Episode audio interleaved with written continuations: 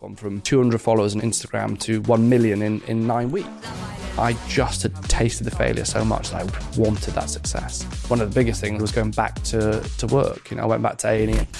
I am working in a position where I'm the resus department of a very busy hospital in A&E in London. The mortality rate with COVID is around 1%. I am seeing that percentage of people who are the sickest who are in the hospital.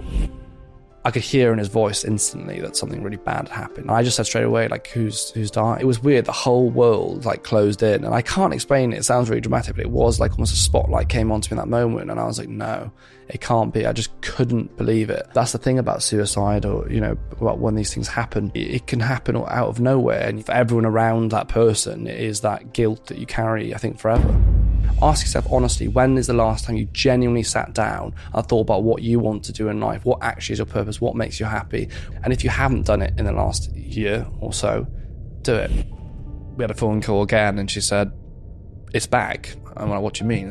the cancer's back. What do you say to someone who is dying in the next couple of weeks? What can you say? A lot of it's non-verbal. You have a hug and you just share that moment, don't you? But when you walk out of that room, it's like, wow, like I'm not seeing her again.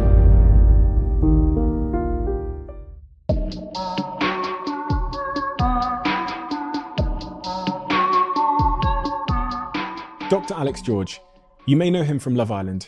You may know him as one of the most well-known A&E doctors in our country, or you may know him as a government advisor to youth mental health, appointed by Boris Johnson last year. Alex knows a whole lot about happiness, about the things that make us unhappy, and about how we should be living if you want to live a truly fulfilling life. In this conversation, you'll come to realize that we are so far away from how we should be living and that in order to get there, we might have to redesign the entirety of the society we live in.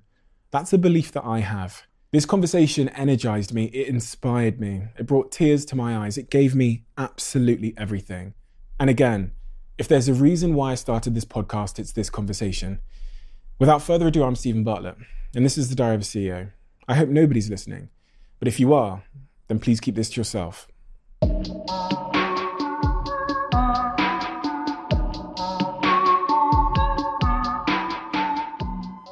Alex, I um read a ton about you over the last uh, couple of weeks, months, um, since you've sort of risen into the the public eye. And uh, one of the things that I really wanted to understand before, and I, I, tend to start here with most of my guests, is I want to understand what it was from your childhood that made you the man you are today, and what those significant moments were in your view. Wow, that's a that's a deep question to dive straight into. Uh, let's let's get in there. Um, well, I mean, look, I I was brought up and born and brought up in, in West Wales. Um, I lived uh, on a little small holding. My parents, not farmers actually. Uh, often people assume that be a farming background. My dad, um, a policeman. My mum uh, worked in the bank. Um, and I had quite a, I think, a quiet upbringing. You know, in the countryside, two brothers, two younger brothers. Um, school life for me, I think, was up and down. You know, I was bullied quite a lot at school, a little bit in primary school, more more so in secondary school. Um, I think as I grew up, I was naturally, I think it probably innately as probably as well as my environment that I was in, I was introverted or became an introvert. Um, and there's a lot of conversation about are you born that way? Is it you molded that way? I think probably a bit of both for me. Um, and I think you know when I was at school and, and as I was growing up, I think my my parents were a, a big influence on my life. I think they instilled a lot of the values that I have. My mum was a big big believer in that you should, you know, go out there and try and add value to people around you in the world, and their focus is around what you achieve in terms of that, rather than necessarily being trying to like be really successful, make loads of money, or, or whatever. And I think that instilled in me that sense of I want to do good or try. You know, I'm not sitting here thinking, you know, I have the same. You know, I love cars. I love all these different things as well. I'm not saying I'm, you know, trying to be some kind of save the world person, but I had that kind of general thing that I'd like to go out there and do something good if I could. Um, and I think when I was about 13, 14, I, I had a bit of an interest in science. I liked, you know, uh, I liked the idea of uh, working in a, in a career or going to a career that had, um, you know, a sense of teamwork, a, a purpose, uh, which might sound a bit odd as an introvert, but, you know, I still wanted to be part of a movement, if you like. And that's why medicine kind of appealed to me.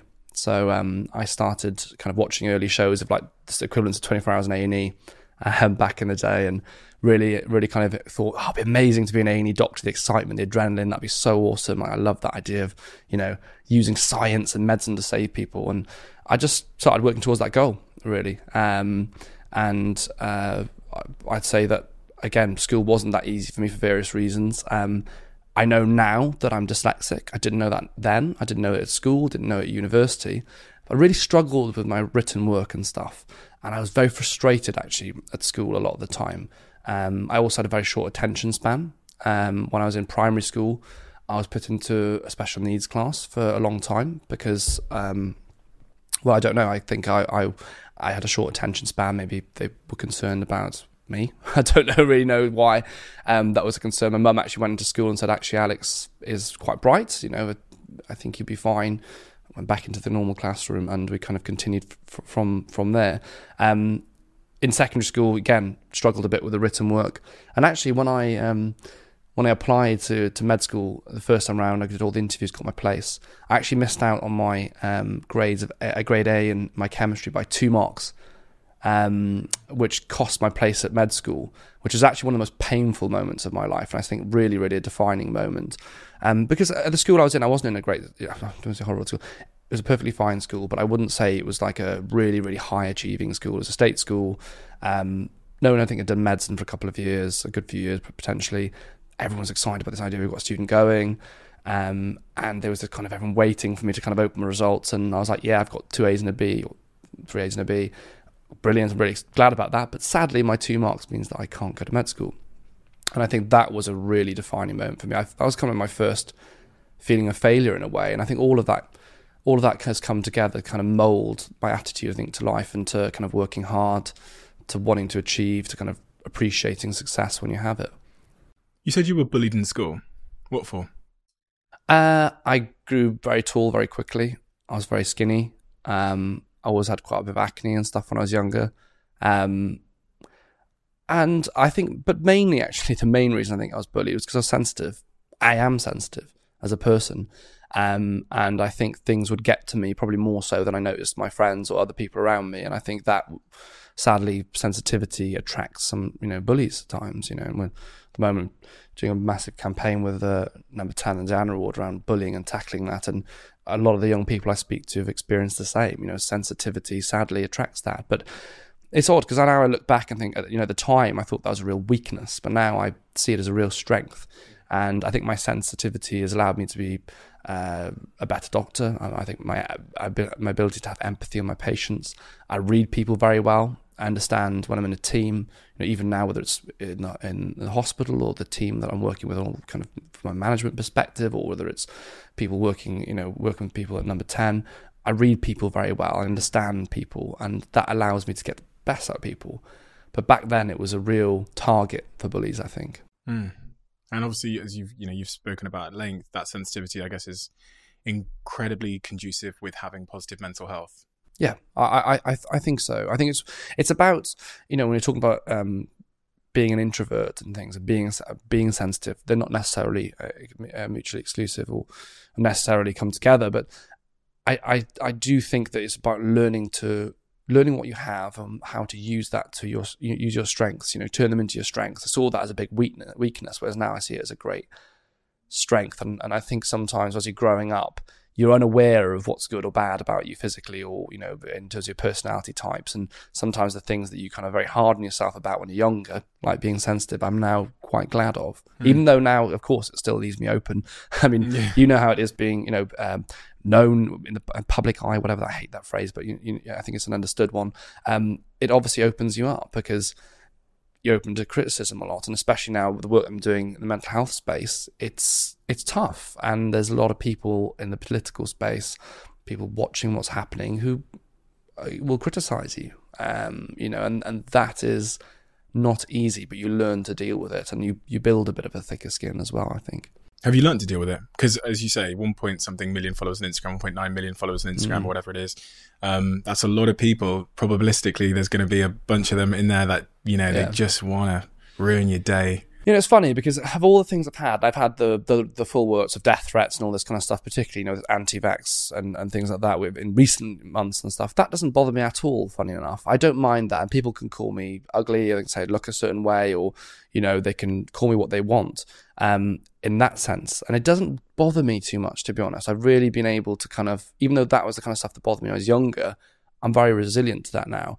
What I think I'm more sensitive to now is when people kind of criticize the things that I'm working on that really matter to me, particularly the stuff around the mental health space. You know, when I've been actually working in the space for, for a good few years before I even before, before 2018 when I was on Love Island, even before all that, I was really you know, actively working with the, the charities. I was also, um, you know, passionate advocate in my space in A and E. We see a huge amount of mental health. I mean, one of the big misconceptions about A and E is we just see, you know, injuries, cuts, mm. and bruises, and heart attacks and things. At least thirty percent of our workload relates to mental health, and I, th- I think it's probably higher than that in reality.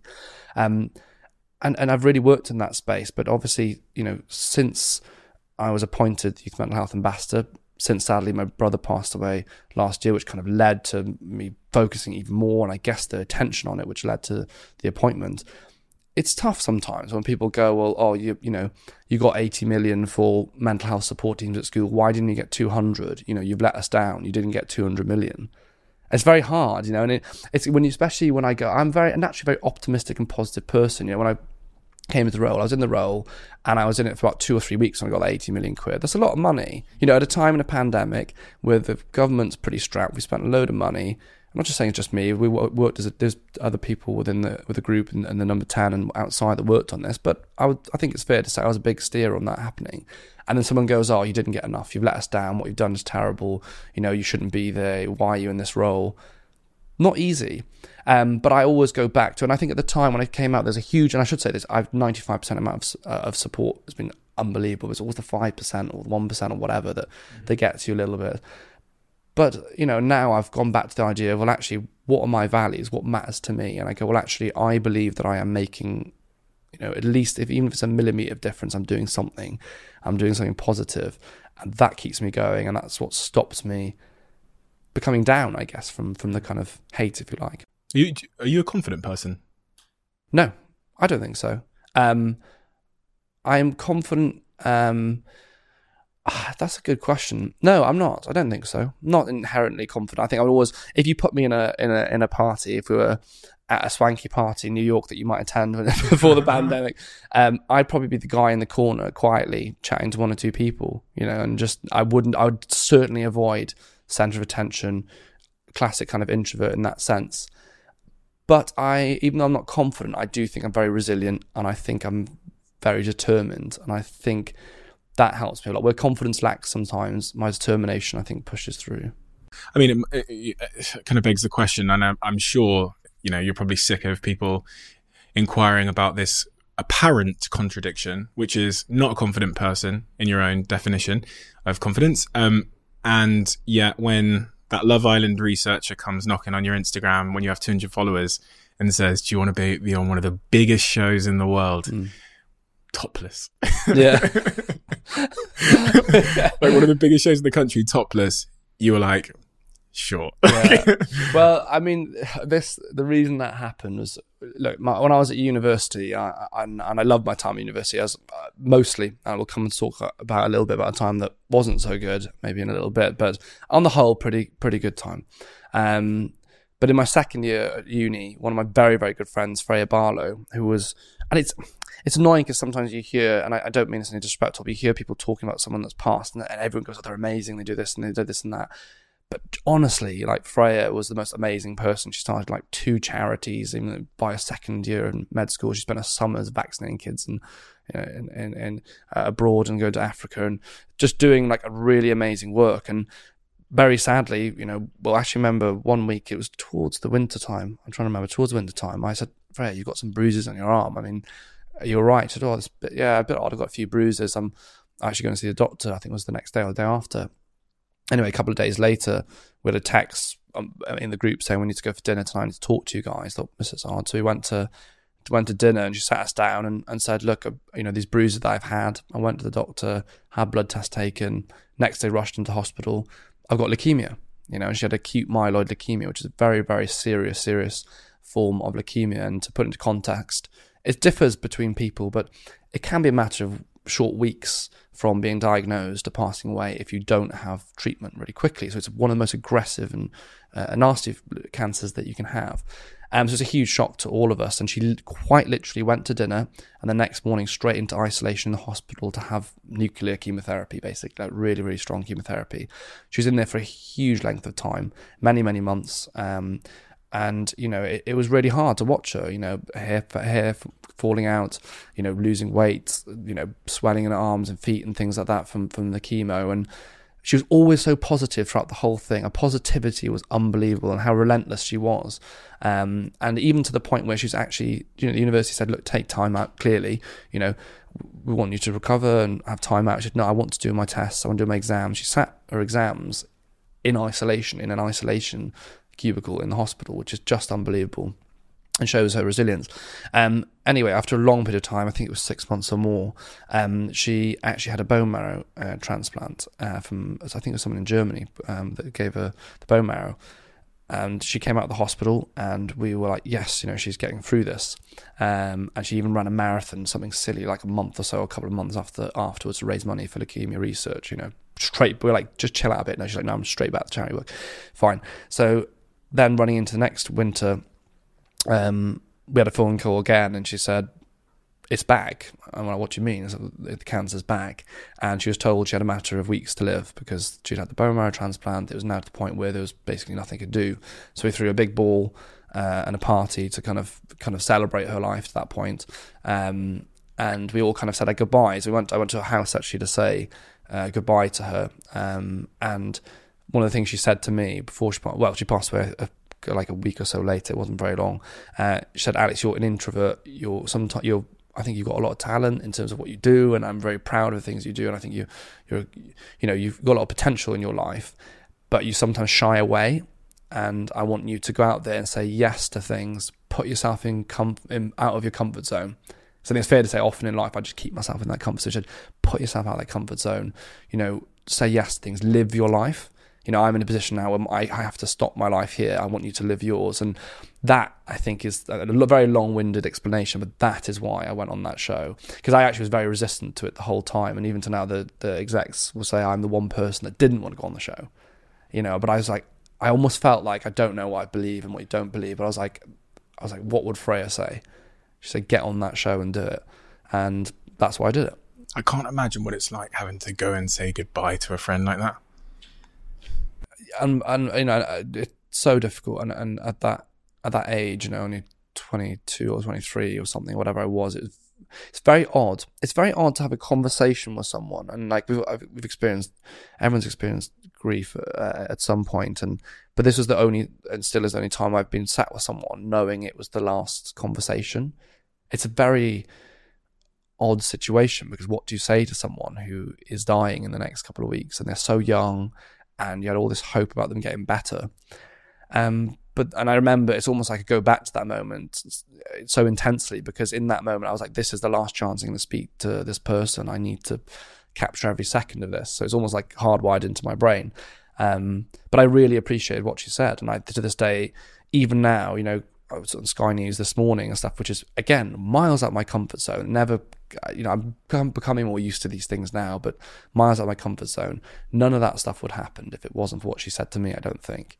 Um, I'd have just continued staying within that comfort zone, not pushing myself, um, and protecting myself in a way. I guess.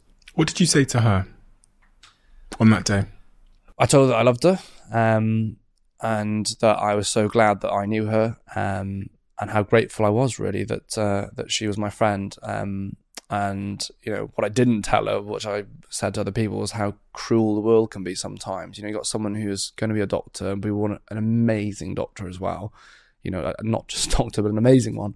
Um, and such a kind, genuine person. Like, how cruel can it be to happen to that person? But obviously, in that moment, you don't want to say that. You know, she she you just want to instill that feeling of love and appreciation for them. Um, but it was hard.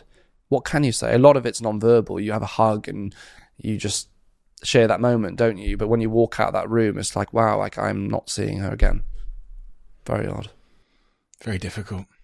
very very difficult. But you know, I'm very grateful, and on a positive. I know that I've taken it straight into a darker place there, but in a real positive, you know, I feel that the people around us do have can have such an impact on our lives, and like so much light has come from her life because of that. I continue to talk about as much as possible, we, uh, you know, and and we all celebrate her and and her life, and I hope that I have taken a bit of her with me to do some of the things I'm doing now, and I hope that she'd be proud of some of it. And you were you were working in uh, sort of emergency medicine before the Love Island experience began. So beg, begs the question: How did you get into that if you weren't able to go to medical school? Well, so so basically, I'd applied the time. If we go back to when I missed my grades, um, and this is where I think I learned about failure, which I think is very important. I'm talking about success, but failure is incredibly important. Um, I failed by two marks, obviously absolutely gutted, didn't have my grades. What made it worse was me and my friend were going to Liverpool together. He was going to do, go to dental school, I was oh, going to med school, God. best buddies all the way through, like can't wait. And obviously like, oh mate, sorry, you enjoy yourself. yeah. yeah, gutted. Um, so I had to apply again. I had, well, I had to, actually, I remember sat down with my mum and um, she was very upset as you, as you can imagine. And I said, look, mum, it's fine. I'm going to apply again. I'll get the grades, I'll do the interviews, do the tests you've got to do for the application. It's fine. I'll get in. Um, and I believe that I would. I was like, I'm not going to give up. I corrected a few sentences on my course that I needed to correct to get the marks back up. I reapplied again, did the interviews, I got my place. And does it sound like a guy that lacks confidence? Uh, I don't know. I think I think re, I think res, that resi- resilience and confidence are probably separate things. I think I that was the one of the first times I really faced properly in my life where I'd really failed, and I had to kind of ask myself a question: Do I give up? And I was like, I am not giving up. I'm going. And I think it was like, and but I think that did give me confidence. I think if we're talking about that, it's like that resilience of going. I was like, wow. When I got the place again and I went to med school, I did feel more confident about that. I might not be confident to walk topless in front of people like when my knees were shaking and walking out on Love Island, but I, I was more confident myself that I was resilient. And when I went to med school, the great thing was, and I think this is why failure is so important, A, I knew how painful it is to miss, nearly miss out on something that means a lot to you. Secondly, I really appreciate it when I've actually succeeded. So when I was at med school, I just appreciate it so much. I loved every moment of it. You know, I I worked hard. You know, and I even though I nearly missed out on going, I came out with a distinction, the top kind of two or three in the year. You know, uh, a few people each year get distinction, so I, I ended up in doing well. But I don't think that's because I'm particularly better than anyone at the exams or whatever. I just had tasted the failure so much that I wanted that success. And I think that has been a really good life lesson. You know, I still fail today. We all fail, right, all the time but I know that I can pick myself up and I will always get there.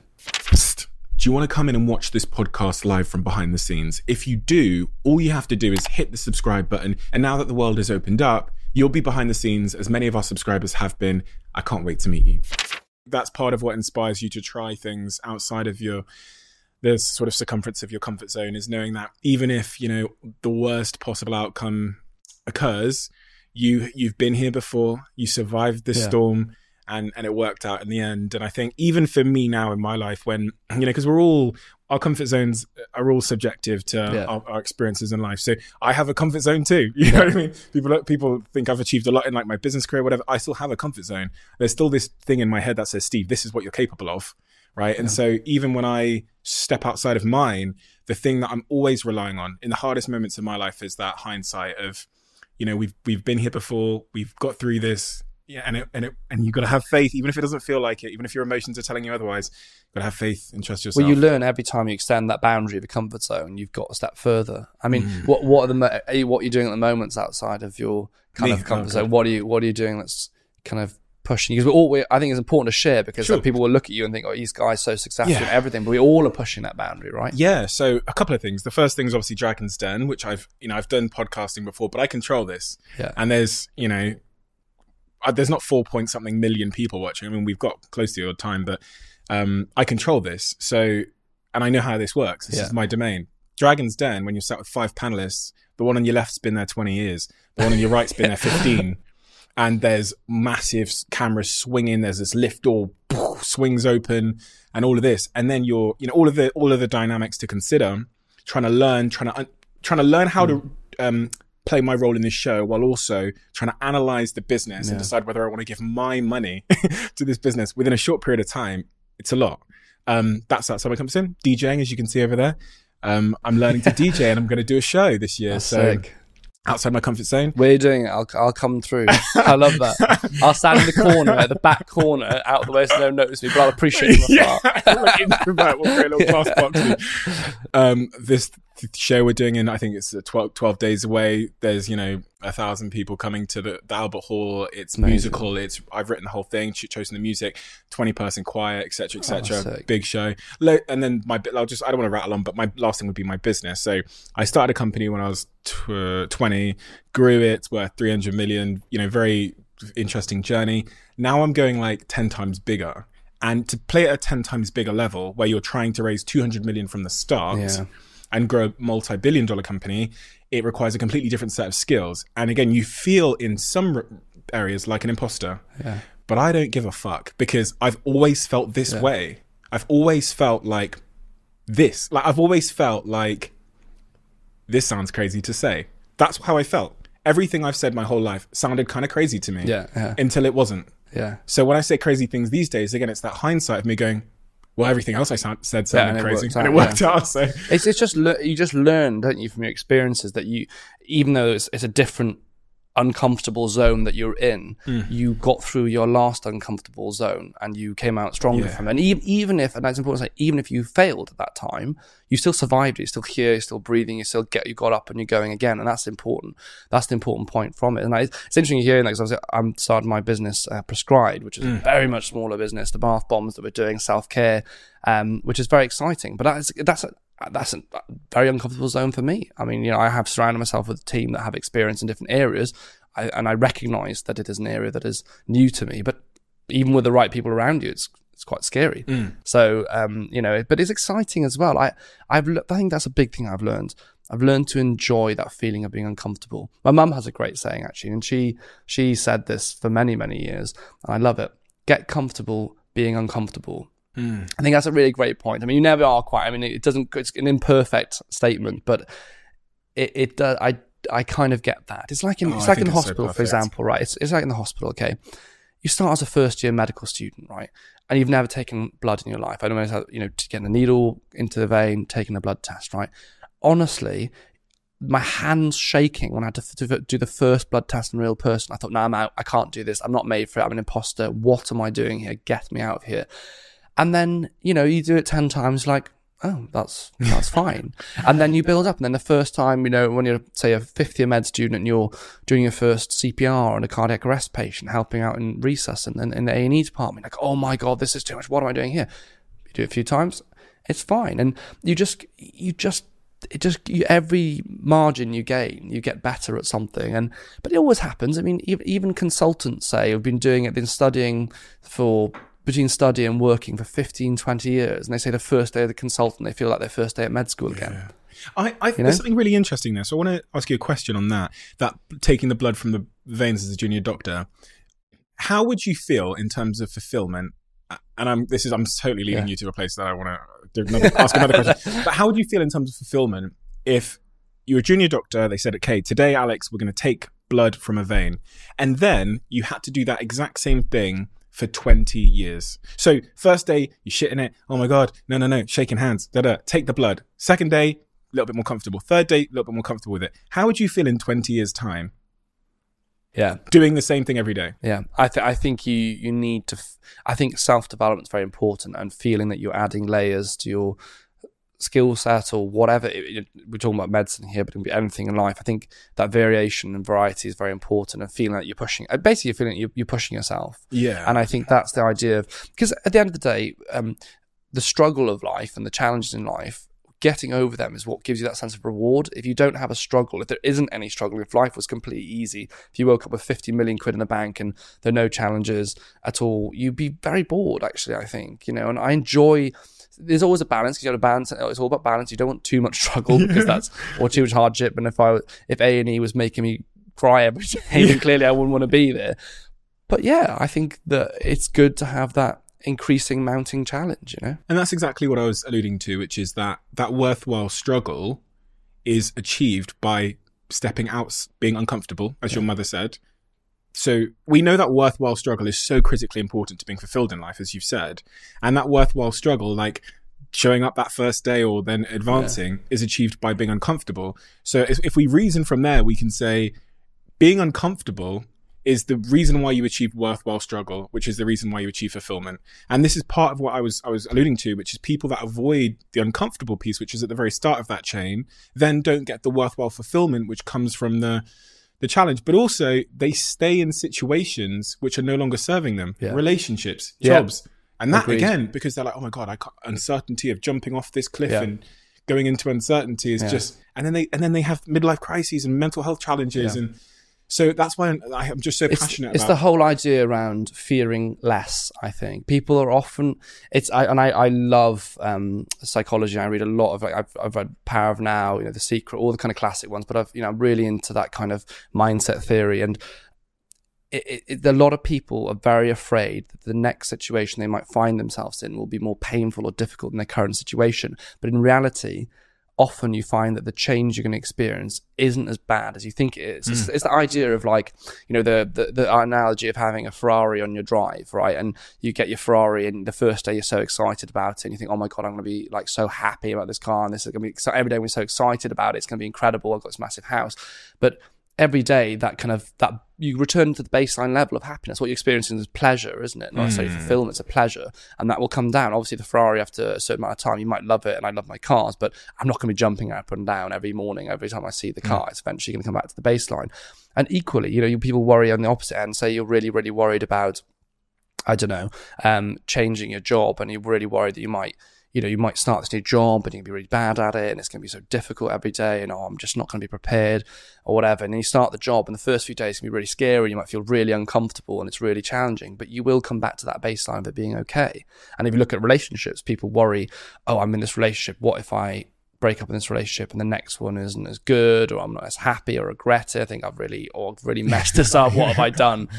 But actually, your fear, when they actually do it, they go, actually, it was fine. I yeah. wasn't meant to stay in that relationship. You know, I was actually staying there from a place of fear and fearing too much rather than going, well, actually, if you stand to reason, you know, my current situation is far from perfect. I don't want to be in it. Why should the next situa- situation be any worse? I, I completely agree with everything you're saying. In fact, I sent one of my best friends a quote last night that I'd written um, because of the situation he was hmm. in. And I think it kind of exemplifies what we're saying. I said, if you want to avoid making the same mistakes twice, make more decisions based on your past memories and less decision, decisions based on your current emotions. And what I was trying to say there is that in the moment when you're in that relationship or you're in that toxic job situation, you'll you'll be um, uh, like suffocated and um, imprisoned by your own fear um, of uncertainty or failure, or I'll never meet someone as good as mm. this, or whatever it is. But you've always got through it. You've been in love. Like with me, mm. I was convinced from the age of 12 that I was going to marry Jasmine. And then at 14, I was convinced it was Helen. And then at 16, I was like, you know, I've always thought that this person was the one. Yeah. In the moment, I've always thought this is it and look at me moving on to number seven and thinking this is it. you you kind of hold on to your current situation because ultimately we always go well. Actually, my current situation I'm in, I'm not in pain. I've got food and water. I feel okay. It's not that terrible. What if the next situation, whatever yeah. that might be, work or otherwise, life or others, what if that is worse than my current one?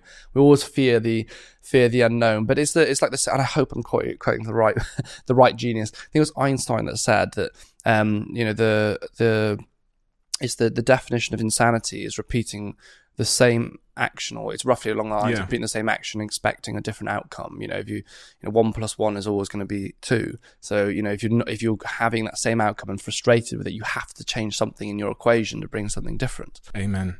We were talking about fi- um, failure there, and, and you and you know that led us on to talk about university, and you you um, subtly said that there was a part of university mm. which you didn't enjoy. Yeah, I, I think um, I don't think anyone in life lives an entire life of having just being happy all the time, everything's great, and having periods of being flat or sad or losing yourself. And I think my time for that up to date, uh, I think was probably at university. Uh, I was at my fourth year, everything going great, studies going great. I was on for doing really well. Um, and I, I, actually was based, so I went to university in Peninsula, which is Exeter in Plymouth, but we do placements all the way around that kind of peninsula. so Plymouth. Yeah, yeah, yeah. uh, and and I, I loved my time there. But I got sent down to Truro to, to hospital there, and I loved the hospital, the people, everyone was fantastic. But I was kind of away from friends. I was in a place that I just, I just felt quite isolated. And I actually suspect I'm probably just putting it on that as a place of reason. But for whatever reason, I just become quite flat and I lost interest in my exercise, stopped exercising, my studies even. Like I wasn't really working as much as I should have been. Sleep went out the window. I was staying up late, getting up, you know, getting up late eating bad. I just lost myself entirely. I became quite unhappy and I kept really quiet about it. I didn't tell anyone because this is terrible. You know, I was going to be a doctor. I need to be like really, really strong. Like, how can you be a caring professional if you can't take care of yourself? So I left it a long time, probably like six, seven months of feeling pretty damn miserable. Um, to the point where eventually I was like, I need to do something, but I was like, I can't speak to the med school because they might think this guy, we, we got have to hold him back or something. He can't be a doctor. That's not true. And actually look back and think, that was you know that sadly that's a big part of the stigma around mental health but that that isn't true but at the time I felt that way so I called who, who a lot of a lot of people relate to this what what do you do in a situation of trouble called my mum uh, and I said you know it was a big outpouring of emotion I was like this is you know this is what's happening I feel dreadful and she said well look there's a few things we're going to do we're going to talk every single day and start speaking about the thoughts and the things you're having. Because I was beating myself up a lot and about being sensitive and weak and all this stuff. Like, let's talk about this stuff. And secondly, let's start getting you doing the things that you know that are good for you. You know, she's like, you've stopped doing all the anchors in your life that keep you feeling good. It's pretty wise for her. She's not a doctor, you know, she's a, works in the bank, but very wise woman, clearly. Um, I'd like to think so. And she said, look, start doing those things again. So I thought, you're right. You know, she makes sense. So I'll go for a walk every day so I get natural light and the benefits of being outside in nature. Let's start exercising again. So I created an exercise routine. I was like, I'm eating crap, I'm eating rubbish food. Let's start cooking again. I make my own food uh, rather than just getting ready meals. Um, and, and I was like, let's, I'm not really connecting with people. So let's plan stuff. So I started making plans with my friends. Uh, and I also had an idea where I was like, well, actually, you know, to help me feel less isolated, let's call a different friend every day. Some people I haven't spoken to for years and just chat to them.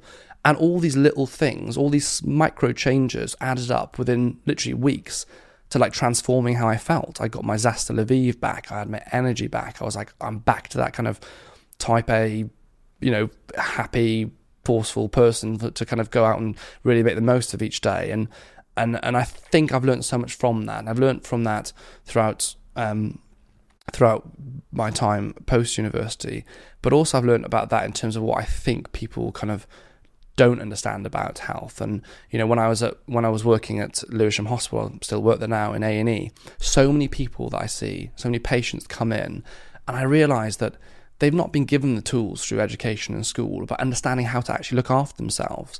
You know, we taught so much at school about maths and English and history and whatever, but no one tells you about why sleep is actually so important to your productivity, your self worth, your happiness.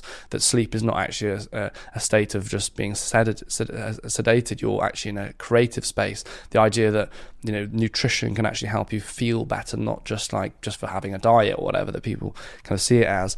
You know the role of exercise, all these different things. I'm like, but but these things actually do matter because these things are not only keep you keep you physically healthy, keep you mentally healthy as well. And that's where you know the book Live Well came from. I, I wrote that book because I felt those are the things that no one taught me in school, and even at med school. You know, we focused on anatomy, physiology, uh, and pathology, looking at diseases and treatments, but we didn't do enough, in my opinion, about these fundamental things around sexual health, physical health, uh, in terms of you know sleep, exercise, passion, and purpose.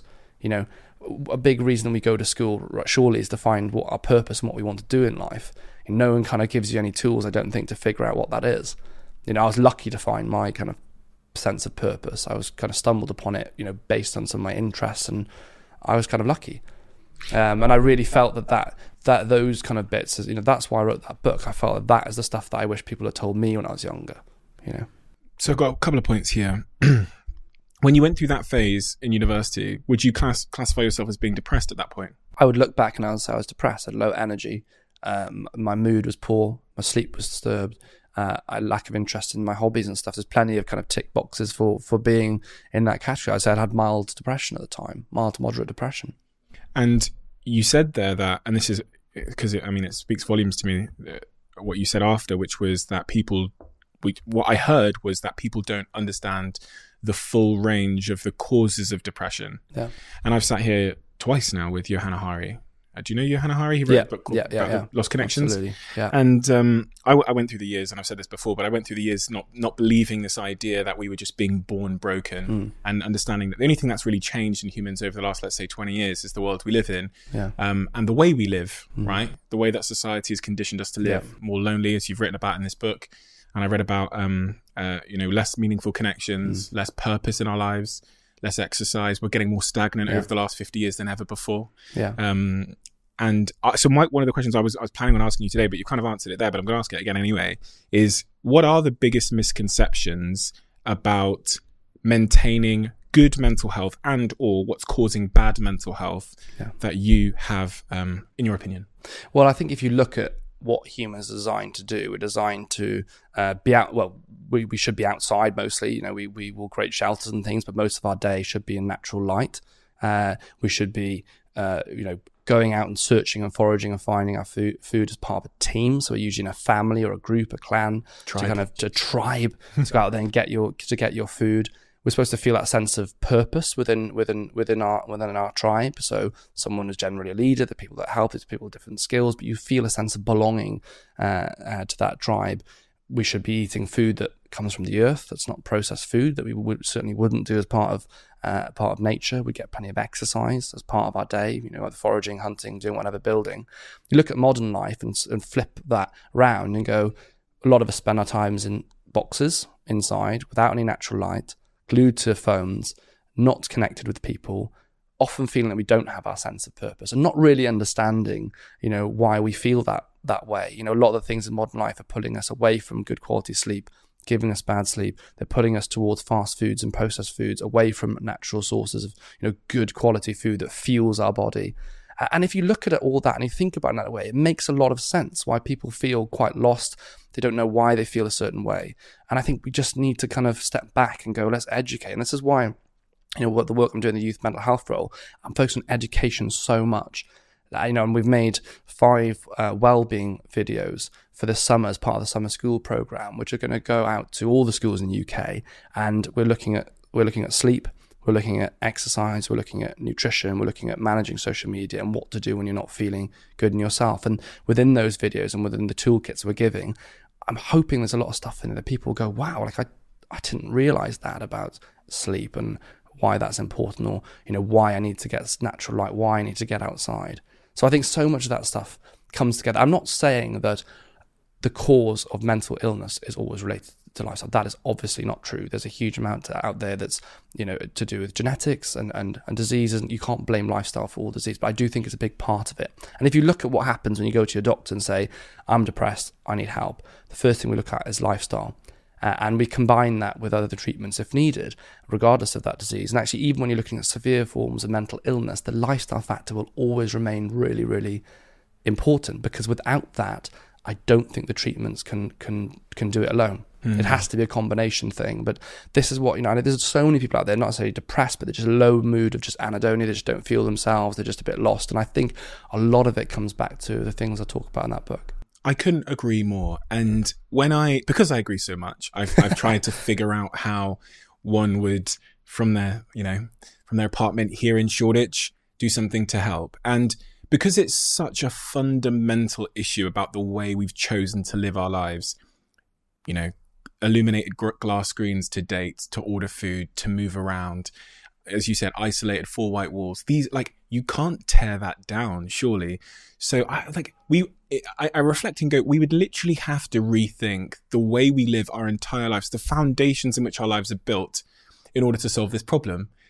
That's genuinely what I think. To to truly solve this problem, we'd have to redesign our society. I think so. I think we, and, we, and even I think as a whole, I think that's a big part of the solution. But as an individual, if you're sitting within this space, you know, in you're living in the world we're in now, right? You can't get rid of social media. It's part of our work. It's literally part of the, the mouthpiece of a lot of the stuff that we do. For example, you can't get rid of that. So what is the answer? It's about adapting uh, and making sure that you are aware in your life of these principles and thinking about how you can actually adapt your life to make sure you encapsulate, you know, you're incorporating that. For example, stuff like I know if I don't go for a walk each day and get natural light and just feel that I'm about in, around in nature, I get anxious.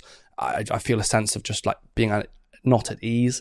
So I make sure every morning I get up in the morning. First thing I do every day is go for a walk, out for a walk in nature. I move. It's great for productivity. I get great ideas sometimes when I'm thinking, uh, walking, some bad ones as well. But generally, just being out and about is Yeah. brilliant for that. You know, I make sure that at the end of each day, I again get outside and I move, but also I do my exercise at the end of the day. It signifies the end of my like working day.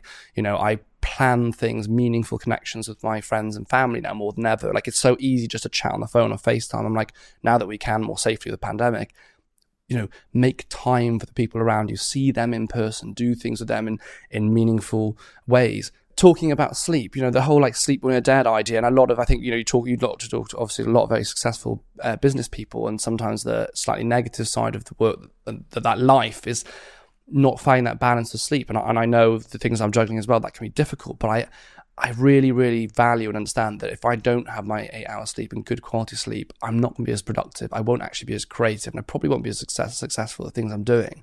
So it's just making those changes, you know, and just just being aware. Once you're aware of a problem, you talked in an episode before about being, talked about um, exercising between uh, for the summer. Summer shape, right? Yeah, being a summer body, right? I'm call it, not calling it out here, but you know, Like you exa- before Love yeah, no, no, yeah, exactly. No, no, I'm not saying that. But, it, but but you but part of it for me, same for me as well. Uh, I went, well, why is that? Why are we doing that? Well, as soon as you're aware of the why and Yeah. why we're doing something, we then through that awareness modify and we realize all of a sudden we modify our, our behavior. It's kind of idea if i say to you right focus on your breathing it's like or like think about your breath all of a sudden you start controlling your breathing you're aware of it you're making a conscious um conscious decision around that that subject. So i think just having that knowledge have that understanding and be aware of what it's doing to your life. Some of it might you might incorporate some of you think actually i'm fine in that sense but think about it You're aware. that's such a good point, and you know, like up until so the example you gave, just for reference sake, is um, I always the reason why I was always unsuccessful in the gym is because I was my goal was to get to look good for summer. So when I looked good or summer ended, my why was gone, and I and I was and it was a cycle that just repeated every single year. i think most of us feel that i mean Yeah. most of us have been there and done that haven't we But your point there was the thing that cured it was the self awareness Yeah. of my own cycle, and without the self awareness and the education, which I think you've you've you've done a tremendous job in this book of uh, put like of um, educating people on.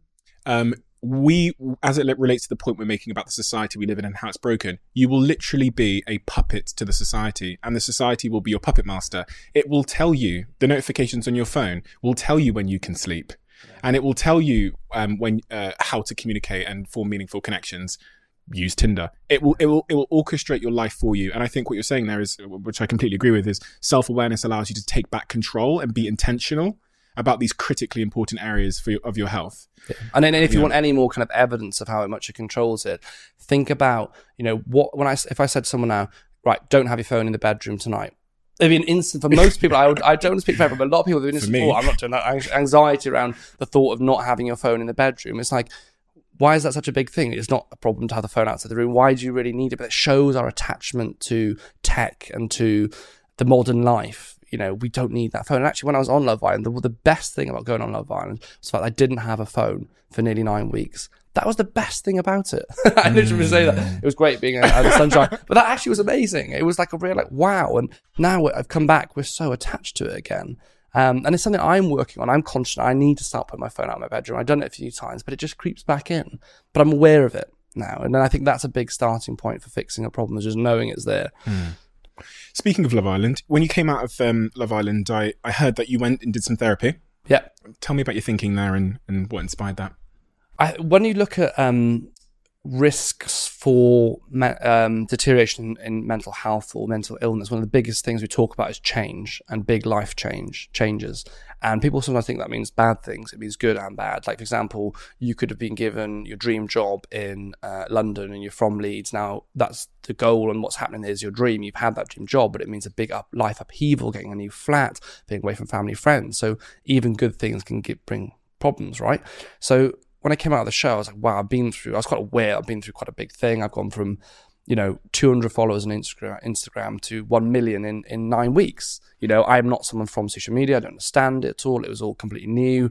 The life had changed. I'm now being stopped, you know, by everyone in the street, which is something so different for me. And I was like, I need to process this. So that's why I went to therapy. And I think it was one of the best things I've done. I kind of had to kind of like unpick what I was going through. And it was almost like a, it's such a big shock to the system.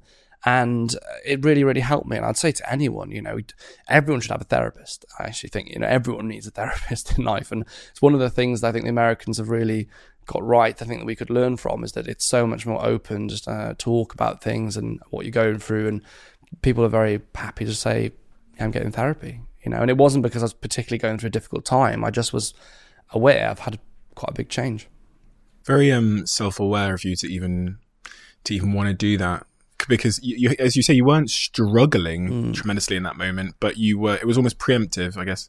You, yeah, you, yeah. I just kind of was like, this is just you know, kind of. Sorry to use the word, but crazy. It's like this is a crazy thing to go through. I need to kind of kind of process this, and it really it really helped me because I went back to unpicking about like who am I, what do I want in life, what do I want to achieve in my life, and it allowed me to kind of consider those things as well as dealing with like okay, what's it like you know to for people to recognize and all this kind of stuff and and, and it really helped me. And going back to that kind of purpose point, I kind of had this kind of big life shift of like, what is my purpose now? Because I've trained or I wanted to be a doctor since age about 13. I've tried done all that training and all passed all those exams. I'm actually pretty happy at 27 years old being a doctor. You know, I've got a good life in what I'm doing. I enjoy it.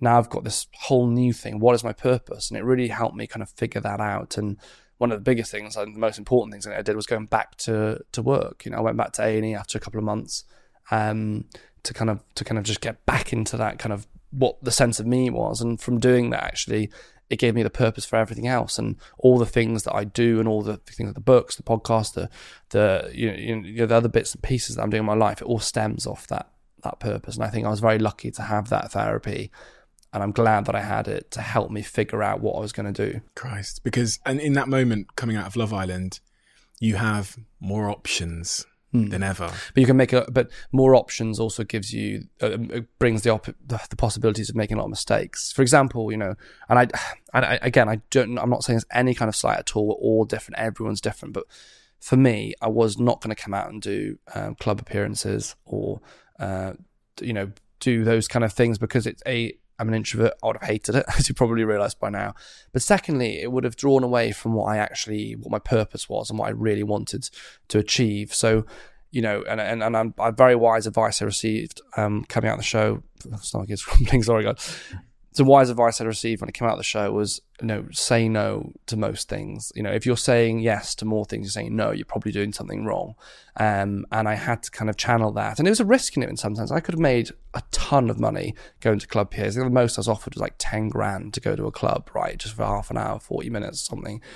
And I said no to every single one of them. And to this day, I've never ever done one. But by doing that and channeling my energy into things that I care about and putting my time into the projects that kind of matter and give me that longevity and the direction I want to be in, that was very important. And uh, yeah, as I say, I think a big part of figuring that all out was therapy that really helped me. I think it's really interesting as well is when you take you, you when you drift away from yourself, you almost don't notice it happening because you just take one of those club PAs and then you know someone oh they go oh, we'll get him back next week and then they tell the club down the road and they, they get you down yeah. there and then they say oh well I've got a friend that yeah. maybe he can do some you know this or that the other and it's just this slow sort of swaying from from yourself yeah. from who you are and uh, this happens with a lot of people and they and you know it, sometimes it happens I mean, yours was huge temptation in terms of like financial temptation. Some people, it's you know their mum telling them that they should be a lawyer and they yeah. go, well, you know, I'll do that. And then they get 10 years down the line and they've swayed so far from who they are that they've lost that sense of their purpose. They don't yeah. even know the way back. Mm. It's almost, but their, their, their new identity, their false identity has become so much part of them that they don't know how to, they've built this group of friends. Yeah. That's the other thing, because then it's reinforced by the, the people you then associate with. You get the wrong type of people around you. And then, and it's hard to get back, right? I, I, I believe in that kind of, um, uh, you know, uh, not law of attraction, but you know, if you if you move in a certain direction, you take a step in a certain direction, you will you will move in that direction, and the further steps you take, you move further in that direction, and you will attract people that are moving in that same direction, and that's fine if it's going in the direction you want to, but if it's not, you're going to end up in a place you don't want to be, and that's why the number one first chapter that I do talk about is that passion and purpose, the purpose idea. How do you find your purpose? You know, and a lot of people ask that question. And I, think it's that idea you've got to look at your like values your experiences your beliefs your your interests and, and, and find that intersection between those. You know what are your actual talents? You know where where does that all kind of lie? And i think you've you've always got time to change that direction. I think when you're if you're in your in life and you're doing law but you wanted to do I don't know, you want to be an artist or whatever. Well, you know, why first of all? You know, what do you need to what what do you need to do to get to that position? I, I do believe that modern life, unfortunately, does create a lot of boundaries. I think you can't do this or that. You can't change direction. If you're in this direction, you can't go in the opposite. And I think that's that's that's such a shame, and we we should change that. Look at medicine, for example. I mean, imagine the eyebrows raised when I moved in the complete opposite direction. You know, I, I, don't mean this, I hope it doesn't come across in this way, but a lot of the things I've done haven't been done before by someone that's, you know, a junior doctor that's going through those ranks. It's, it's a first, and, and certainly in this country, I think Dr. Mike has done something similar in America, but in this country, it's quite different. Um, but I hope that people, what they'll take from that is that actually you can change. You don't have to go down a certain path. And if you're not happy with the path you're going down, what are you going to do to change it? You know, what are your mm. goals? Write it all down. I, I, still do it now. Every now and then when I'm feeling a bit, oh, I need to, you know, think about where I'm going with things or I just need to have a moment. I write down all my thoughts, my goals, my ideas. Sometimes I just word vomit onto paper, whatever I'm just thinking in the moment. And then I leave that piece of paper for a day or so and I come back and I look at it. And sometimes you think, what is written down here? I start circling stuff and I start thinking about, well, what, how does that connect? Why did I write that? What, what am I thinking about when I'm looking at that? And, and then, then from that, you draw take away that word vomit and make a new list of like, you know, what is my purpose? Number one, you can, you know, what is my number one purpose that I want? That what is my purpose? And then, you know, under that, put your goals. You know, how am I going to achieve that? What are my goals? What are my aims? How am I going to put into practice? And uh, it's just a simple thing, actually. It's so easy. You just need a pen and a blank piece of paper. But I think everyone should do that so often. I mean, in business, they talk about the five year plan and, and all this kind of stuff. But I think just as an individual, just get out of your head sometimes. You know, get out on paper, know what you're doing. Am I happy? Do I want to change it? Am I following? When I write down my purpose, am I actually doing that? Am I doing my purpose? But also, if I'm not, what am I doing to achieve it? Because if you're not doing anything that will get you to that purpose, then what are you doing? There's something what you're describing there is you're like interrogating yourself. You're interrogating your thoughts your your underlying reasons why you're thinking things maybe thinking of pursuing things. And in a world where there is this constant whispering this external whispering which is saying you should be an influencer. You should be a youtuber. That's the people will love you yeah. more if you're a millionaire. Yeah. You, and that is, we're exposed to that every hour of every day, no matter where we look. This external thing telling you what your purpose is, yeah. what the best purpose is. Yeah. And we know that, as you're saying, purpose is subjective. Mine's different from yours. But the world has a very clear idea of what the very best point. purpose is. It's very interesting. It's a very interesting thought and that, and this is why I, I'm such a big advocate of this like interrogation. In mm. fact, that's what's it's cured. It's it's saved me in my life because 18 years old, I want my diary. It said Range Rover, hot girlfriend, million pounds before I'm t- yeah. literally said yeah, million pounds yeah, before I'm 25. Range Rover Sport. That's those were my goals in life. Came from a place of insecurity. Obviously, I was therefore I was susceptible to that whispering. Telling me what the best purpose and the way to millionaire is, the way to happiness is. Um, and, but without that interrogation you've described, you will go with that voice because it's fucking mm, loud. Yeah.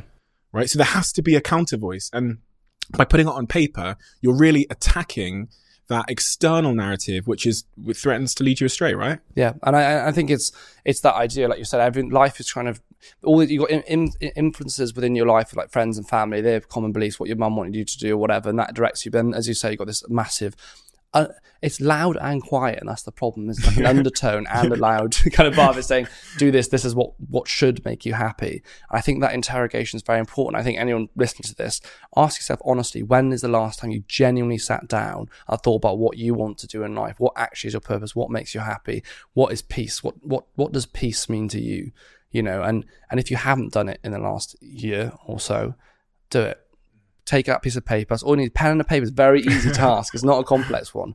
Write write it down. It's amazing. It's such a it's a really enriching and motivating process. And and uh, again, the, the key thing is not like it's not like yes, I'm achieving it. It's not about that. And it's about going well. You know, where what direction am I going in? If it's not the direction I want, what am I going to do to change it? Basically.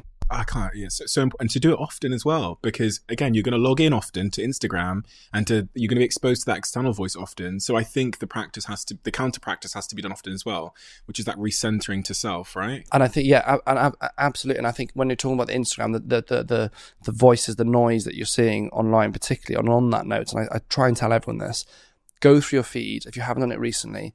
Go through your um, followers and unfollow anyone that doesn't serve your hobbies, your interests, your beliefs, your passions. It's amazing how much we collect people that we're following that actually make us feel bad. They're giving us the wrong noises. They're making us kind of judge ourselves half harshly, whether that's your body type or what they're achieving or they just annoy you.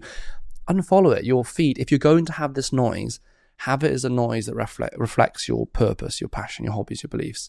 And I think that will, for a lot of people, make a, a big difference. If you're going to have the noise, have the good noise. Oh my God. I, I don't, um, I can't explain how important that advice is. Just thinking logically, if you go into your phone at the moment, you probably see, don't know, I probably spend several hours a day on social yeah. media. That is several hours potentially polluting my, my brain with yeah. junk values. Yeah uh, making myself feel like shit. There, that is mental self harm. Yeah. And and I so once upon quite a literally. time, quite literally, I once upon a time I made that decision. And so what, you know, because people listening to this, they'll say, well, you know, Alex, I can't unfollow this person because they are my friend or yeah. my work colleague, but you can hit the mute. You button. can mute them. Yeah, mute them. I mute 95 percent of people in my timeline. Genuine on my Instagram, about ninety five percent of people are muted and I'm exposed. Now to everyone's gonna be looking and going, "Hang on, I thought we were like, am I one in ten? Am I one in ten? I'm Do not, I watch your stories? Yeah. There's your answer. if I'm not in your stories, then yeah, oh, unfortunately you're yeah. muted, and it just is what it is. We've all got to protect ourselves. I agree. No, I, honestly, that that hundred percent. If you mm. can't unfollow, mute them. Just curate your feed. Have it to be what you want to be. It's not just about the business or influence. It's it's about just general life. Let's be honest. Most people spend a couple of hours on your phone to make that couple of hours either enjoyable or useful or funny. You know, and that's the same with like TikTok and stuff. I use TikTok mostly just for a bit of fun. So I follow mostly like cats doing stupid stuff or whatever. Mm. Anything that makes me laugh. So just it goes back to the kind of interrogating why are you using that platform? Why are you using that social media?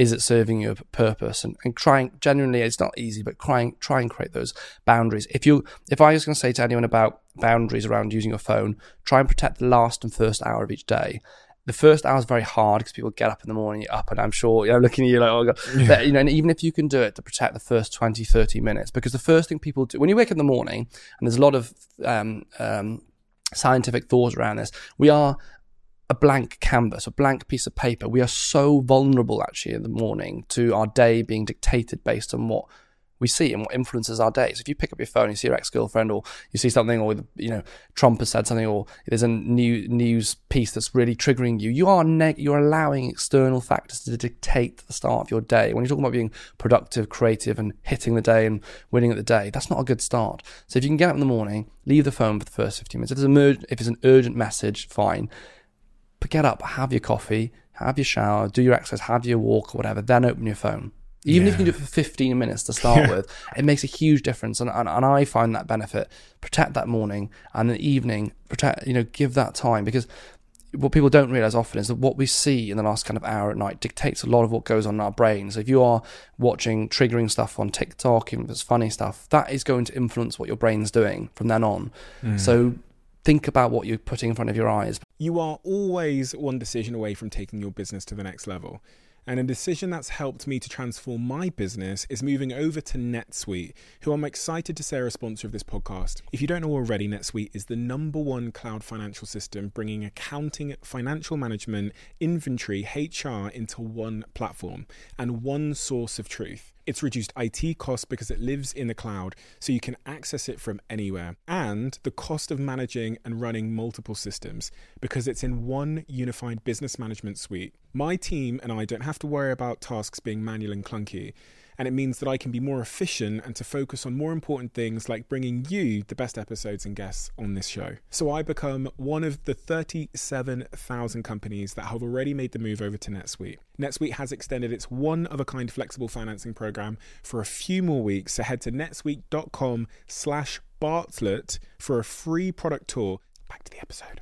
For bed. I need to stop watching all these bloody murder documentaries. I'm like addicted. Before sleep, yeah. I, that's all. I fall asleep watching a murder documentary. I'd say ninety percent of the time, and that's no exaggeration. what do they but- say about CEOs? Oh, I know, right? yeah, exactly. Out. Something you said there is really interesting, and this this could be a tough question. So, um, you talked about the you know Instagram giving um, false, unhealthy false comparisons. Love Island does the same. How Yeah. do you kind of like, um, having been on the show? How do I find peace with it? Yeah, yeah, Um, it's interesting because I, I it, it, there's two sides to it. I think that people watch Love Island for escapism, and a lot of people watch it and don't kind of. It doesn't go past that level of just like just easy watching, fun stuff that you, you're seeing. But then for some people, they're seeing these bodies and it is affecting their belief and their value within themselves, and that is what worries me. And a big, you know, I, I sit on the ITV board for mental health, so one of the things we're we're really looking at now is that we should be reflecting on particularly reality TV society as a whole, both in kind of diversity, you know, in terms of backgrounds, you know, but also body image as well, you know. And I think that's the direction we should be moving in, uh, very importantly. And uh, something that I've really said before the series of Love Island, we've got to see uh, that it reflects society as a whole. You know, whether they follow that advice, that's that's down to them, kind of thing. But you know, my my real worry is that you know, for some people, it does send out that that that wrong message. But you know, I, it's difficult. I went on the show as myself. Pretty much the one regret I had as going on the show is I think I probably trained very much for the show. If I did it now, I'd still train, but I'd probably do it less worrying about being like ripped or whatever. But it is interesting because you know most people would say if they went on TV in that way, they'd want to feel comfortable. I think there's that balance of feeling comfortable in your own skin but why? but not Why to the extent, make- the extreme that I went to. You know, I was training so hard and stuff, and I was worrying about it too much. Now I'd be a bit much more like, you know, They'd want to feel comfortable is an interesting thing because the reason they wouldn't feel uncomfortable is Yeah. again because of what society's told us what Yeah. you should look like. And Yeah. I, I, I think Love Island's success is kind of is somewhat linked to the Instagram culture we live in. It feels like if Instagram was a show, yeah, it would be Love Island. yeah. And it's kind of what I mean by the comfort. For comfort, I guess it's about what you or where you feel that you want to be within your within your within yourself. Like at the moment, I'm probably carrying a few more pounds than I. I'm happy with. I like. I know that I move better in that way. I feel more comfortable in that way, and it's just being happy within yourself, but not being influenced that I like. For example, I don't. I'm not bothered though. I have a six pack. You know, I'm not. I don't. I wouldn't feel that now. Something me being comfortable means me having a six pack. I actually very happy just to be lean, to be able to move, to you know feel energized and stuff. And that is what comfortable would mean to me now. But at the time, because I felt like oh, I needed to look with the abs and everything like that, I was like very much actually out of my comfort. You know, I was restricting my diet huge. I was overtraining. I wasn't spending time with friends. Saying before the show, I didn't see anyone for like 20 weeks. I found out on the February I basically went to this interview uh, and I had no intention to kind of go on the show. It just kind of happened. Um, From there, I was offered the place, and actually, my consultant said, "Do it." And I had this obviously noise of Freya in my head, being like, "Take opportunities." Like, all right, can I go for this? You know, I had 20 weeks between knowing I was going on and going on the show. Most people apply the show apply in the September before, almost a year before, and in that year before, they're already in you know this certain shape and look this certain way. So I felt a lot of pressure from it. And as I say, if I went back, I'd do it differently. I I would do it differently. But it's easy to say with hindsight, of course. Very easy to say with hindsight. Do you think? Do you think? Do you think Love Island is good for one's mental health? Is it good? I wouldn't say that it adds to people's mental health, no.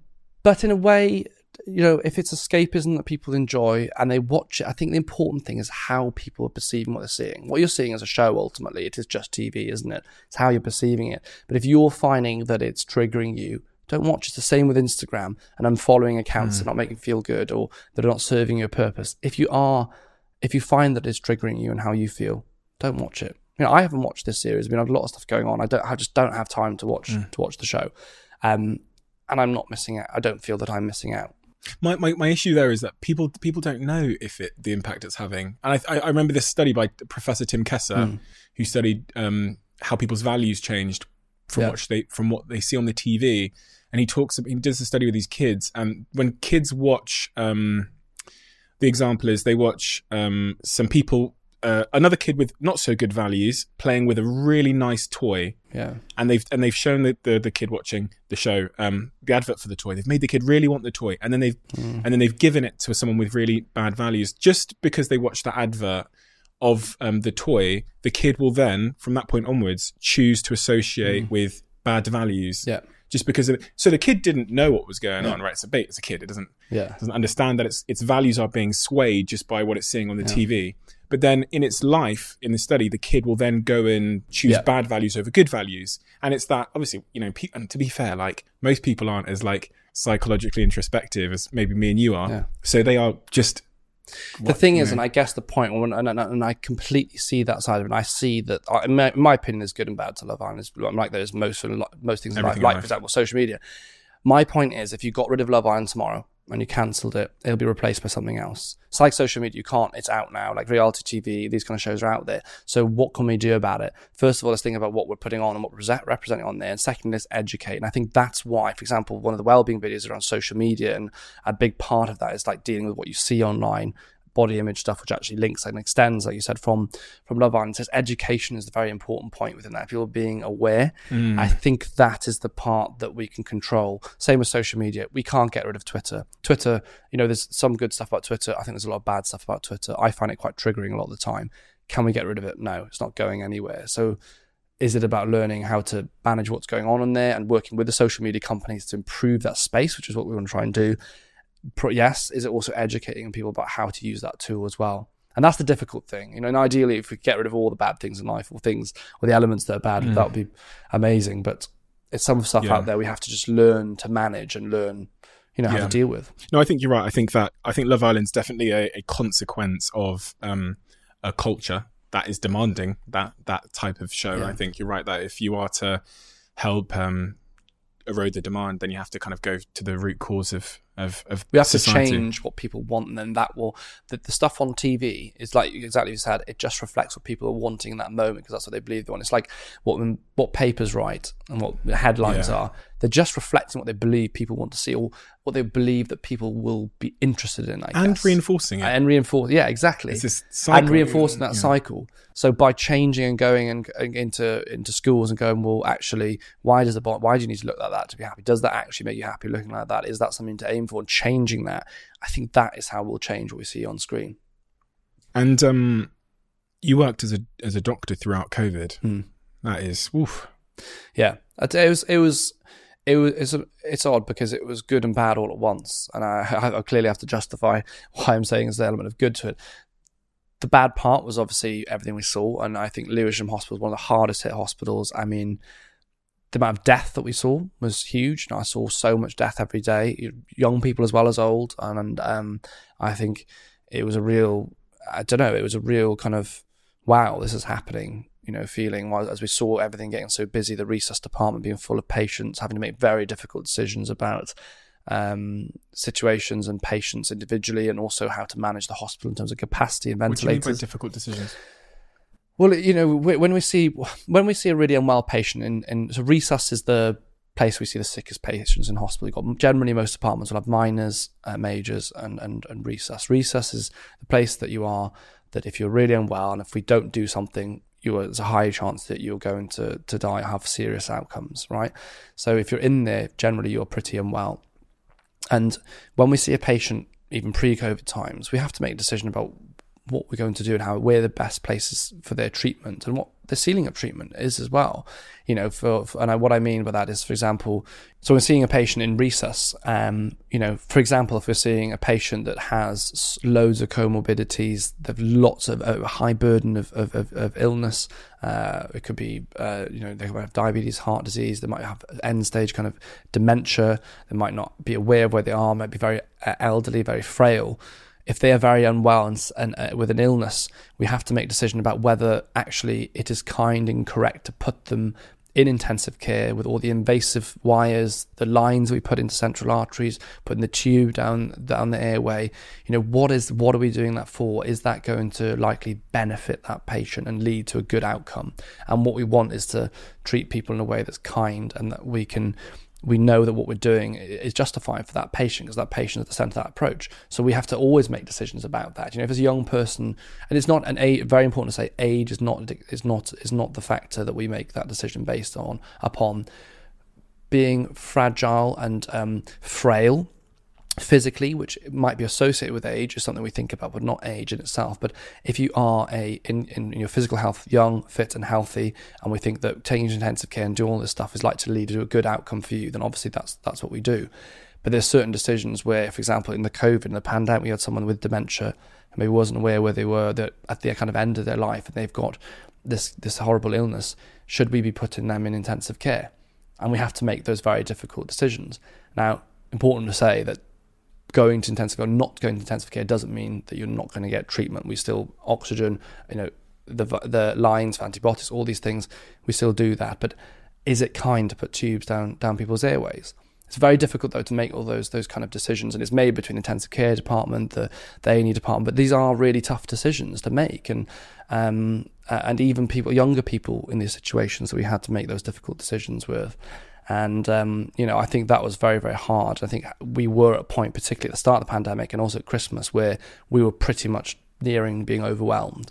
You know, I remember this Christmas, just after I think it was January. I worked Christmas Day, and then it was a few days after that. I think it was just just after New Year's in January. We we had like no ventilators left in the hospital. You know, we'd found we found we managed to get hold of some literally at the point where like, oh my god, we don't have any more. So thank God that no one went without. But it was really at that point where we're like, wow, we're like resource wise running out here because I don't know if you remember they declared a major incident in London. And what that really means is that for healthcare professionals, for doctors, for heads of departments, for heads of hospitals, they are then in a position where they might have to make decisions about resources, i.e., do we give a ventilator to you or you? That is ultimately what we're saying is that the pressure and the, the, the weight on the NHS is at the point where we might have to decide you're having this ventilator, you're not. Uh, and very fortunately, like I, certainly when I was in there, we didn't have that situation. Uh, I wasn't faced with that situation, but it was one that we were anticipating if things didn't get better. So that's that. You know, it was pretty tough in that sense. The good side of of of being in A and E throughout the pandemic was that I wasn't on my own. You know, I was living my own in London. Um, I would have otherwise been at home the whole time. I felt a sense of purpose going there. Um, I felt that I was able to do something in that time, and I was surrounded by my friends. So it's an odd catch twenty two of like the worst, but also kind of helps. Do you have a worst day it throughout that period? A day where you think that was the hardest? Worst day, worst day throughout the pandemic. Um, I, I think there was a I, there was a day where we were I was in the resus that day, so we were kind of rotating different parts of the department. So I was in the resus department, and um, I was in there with a couple of the doctors and other nurses, and we were pretty much at capacity. So within the re, our resus department, we have like what, five, six, seven or eight beds, seven or eight beds in that resus area. Bearing in mind these patients require a huge amount of care. I mean, these are you know trying to be near enough to one to one as we can to look after them because they're very unwell, they're very sick. Um, and we're at that point, day, we had two patients per bay. So we had to put two beds in each bay because we were absolutely at capacity. And in fact, we're at the point where we're having to put some almost in the corridor area of the resus. So it's within one big room, big box room, but not in the bay. And that is very scary. And then we're also having that day, I remember we had ambulances lining up, so blue light ambulances, so they're the ones bringing the sickest patients outside, and you're looking at this situation going, we're at capacity. No, actually, we're, o- we're we've gone over the capacity. We, we, we don't have any more capacity. So what do we do? And that is very frightening, not just in terms of space, but in terms of, right, I'm looking after this patient, this patient, this patient, this patient, this patient. They're all really sick. They all actually need my one-to-one time. How do I manage that situation? And that is very very difficult, and a lot of a lot of people in the NHS has faced that across the country. You know, in parts of, for example, St Thomas's, they were had like one nurse for every five patients at some points during the pandemic in intensive care. It should be one to one intensive care. How do you how do you deal with how do you deal with the forming a connection with someone and then losing them in that hospital ward? And that must have happened time and time again yeah. throughout the pandemic very tough. And I think one of the things that were hardest um, was, you know, people couldn't believe it had happened to them. Uh, I saw a, I've got to be careful, of course, of confidentiality, but I saw a gentleman who came in who um, was a professional middle-aged man, was otherwise pretty well, had a family. A few days later, he was fine, and uh, all of a sudden just deteriorated with his cough and breathlessness. By the time he came to us, his oxygen levels were incredibly low. He required a really high level of oxygenation. Even with the high level of oxygen we give him through a mask, it was clear that he actually needed to have a tube passed down to take over his breathing because even with that high level of oxygenation and actually the pressurized mask we were using, we still weren't achieving adequate levels of blood saturations of oxygen. So it's it was not survivable to continue in that way. And we had to have a conversation with him, and I had to say to him, "Look, you know, we are going to have to intubate you. We're going to have to put you in induced coma. We're going to, to put a tube down your throat. We're going to have to take over your breathing." You need to ring your family. We're going to get the iPad because we had this, you know, it's kind of sad. We had an iPad there for people to talk to their family before we did these things because we knew that roughly if you get an intubated, it's about 50 50 ish, something like that of survival. It depends on the patient. There's a lot of different things, but the general rough kind of thing is that. Um, and we said, look, you, you're going to have to say, potentially say goodbye because we don't know we don't know what's going to happen. And he was very unwell, but he couldn't, you know, he's still in his suit at the time when he came in.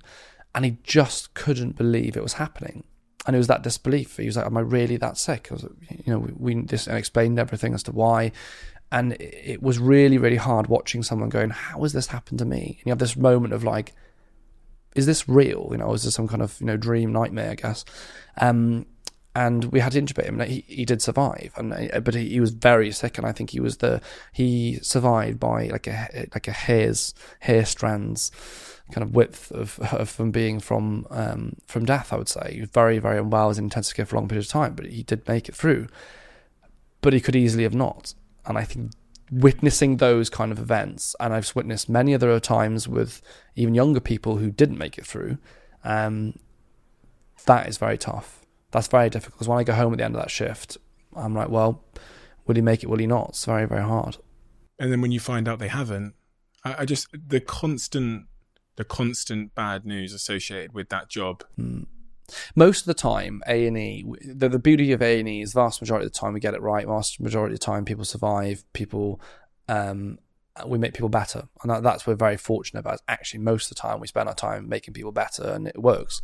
Um, but the pandemic's very hard, as the, but but in, even within that, of course, there's death. I mean, you know, I don't know the actual exact figures, but every day or so, every day, some every day someone will die in the A and E.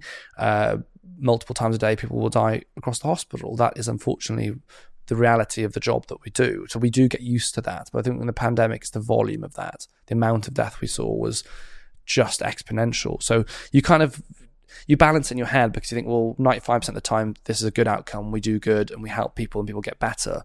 But in the pandemic, there was a swinging of that balance to being like, oh my gosh, I'm trying my best for all these patients, but a lot of people aren't making it. A very, very important thing to say here is obviously talk. I am working in a position where I'm the resus department of a very busy hospital in A and E in London. We know that the mortality rate with COVID is around one percent, so I'm not don't want to send like sensationalize that element, but I am seeing that percentage of people who are the sickest who are in the hospital. So it's obviously important to say that. Sure. There are very many that 30% don't even have any symptoms. But I think it's very important for people to realize that there is very much two ends of that spectrum. And at the very sharp end, if you're a very sharp end of that spectrum, then, then it can be very serious. So my last question on this COVID topic is, you know, because of that perspective that you do have and the spectrum, the side of the spectrum that you sit on, when you come on online and you see people going, "Oh, COVID's not true, conspiracy. Oh, vaccines don't work. COVID's not real. It's some government blah blah blah. It's the five G masts blah blah blah." What do you think? Well, I mean, forget almost for a second the, the disrespect that it shows to all the doctors and nurses that have worked in that situation, had to deal with the things we've dealt with, and actually the professionals that have died of COVID. Don't forget, we have lost quite a lot of NHS staff. I actually, we nearly lost one of my good friends who was a nurse at Lewisham. She was in intensive care for three months. She nearly died uh, of COVID, treating patients in, in resus. But also the, the disrespect to all the people that have lost their lives, you know, from this, the, and, and the families that now have to live, have been one of the you know the the groups of people that that have lost. It's it's it's very upsetting. I mean, you know, people are going around. I mean, people are going around to hospitals and going to waiting rooms of like boots or outpatient reception. They're going, look, the hospital's empty. It's like, yeah, it's empty because we closed all that because all the doctors and nurses are pooled into the acute settings in the hospital to look after the rammed wards of patients that we need to care for. But the public see this picture of an empty reception room, they think, oh, the hospitals aren't busy. Um, you know, so it's it's. But I think the vast majority of people out there are good. Most people have been incredibly supportive, and the, the amount of support we've had with the NHS has been unbelievable.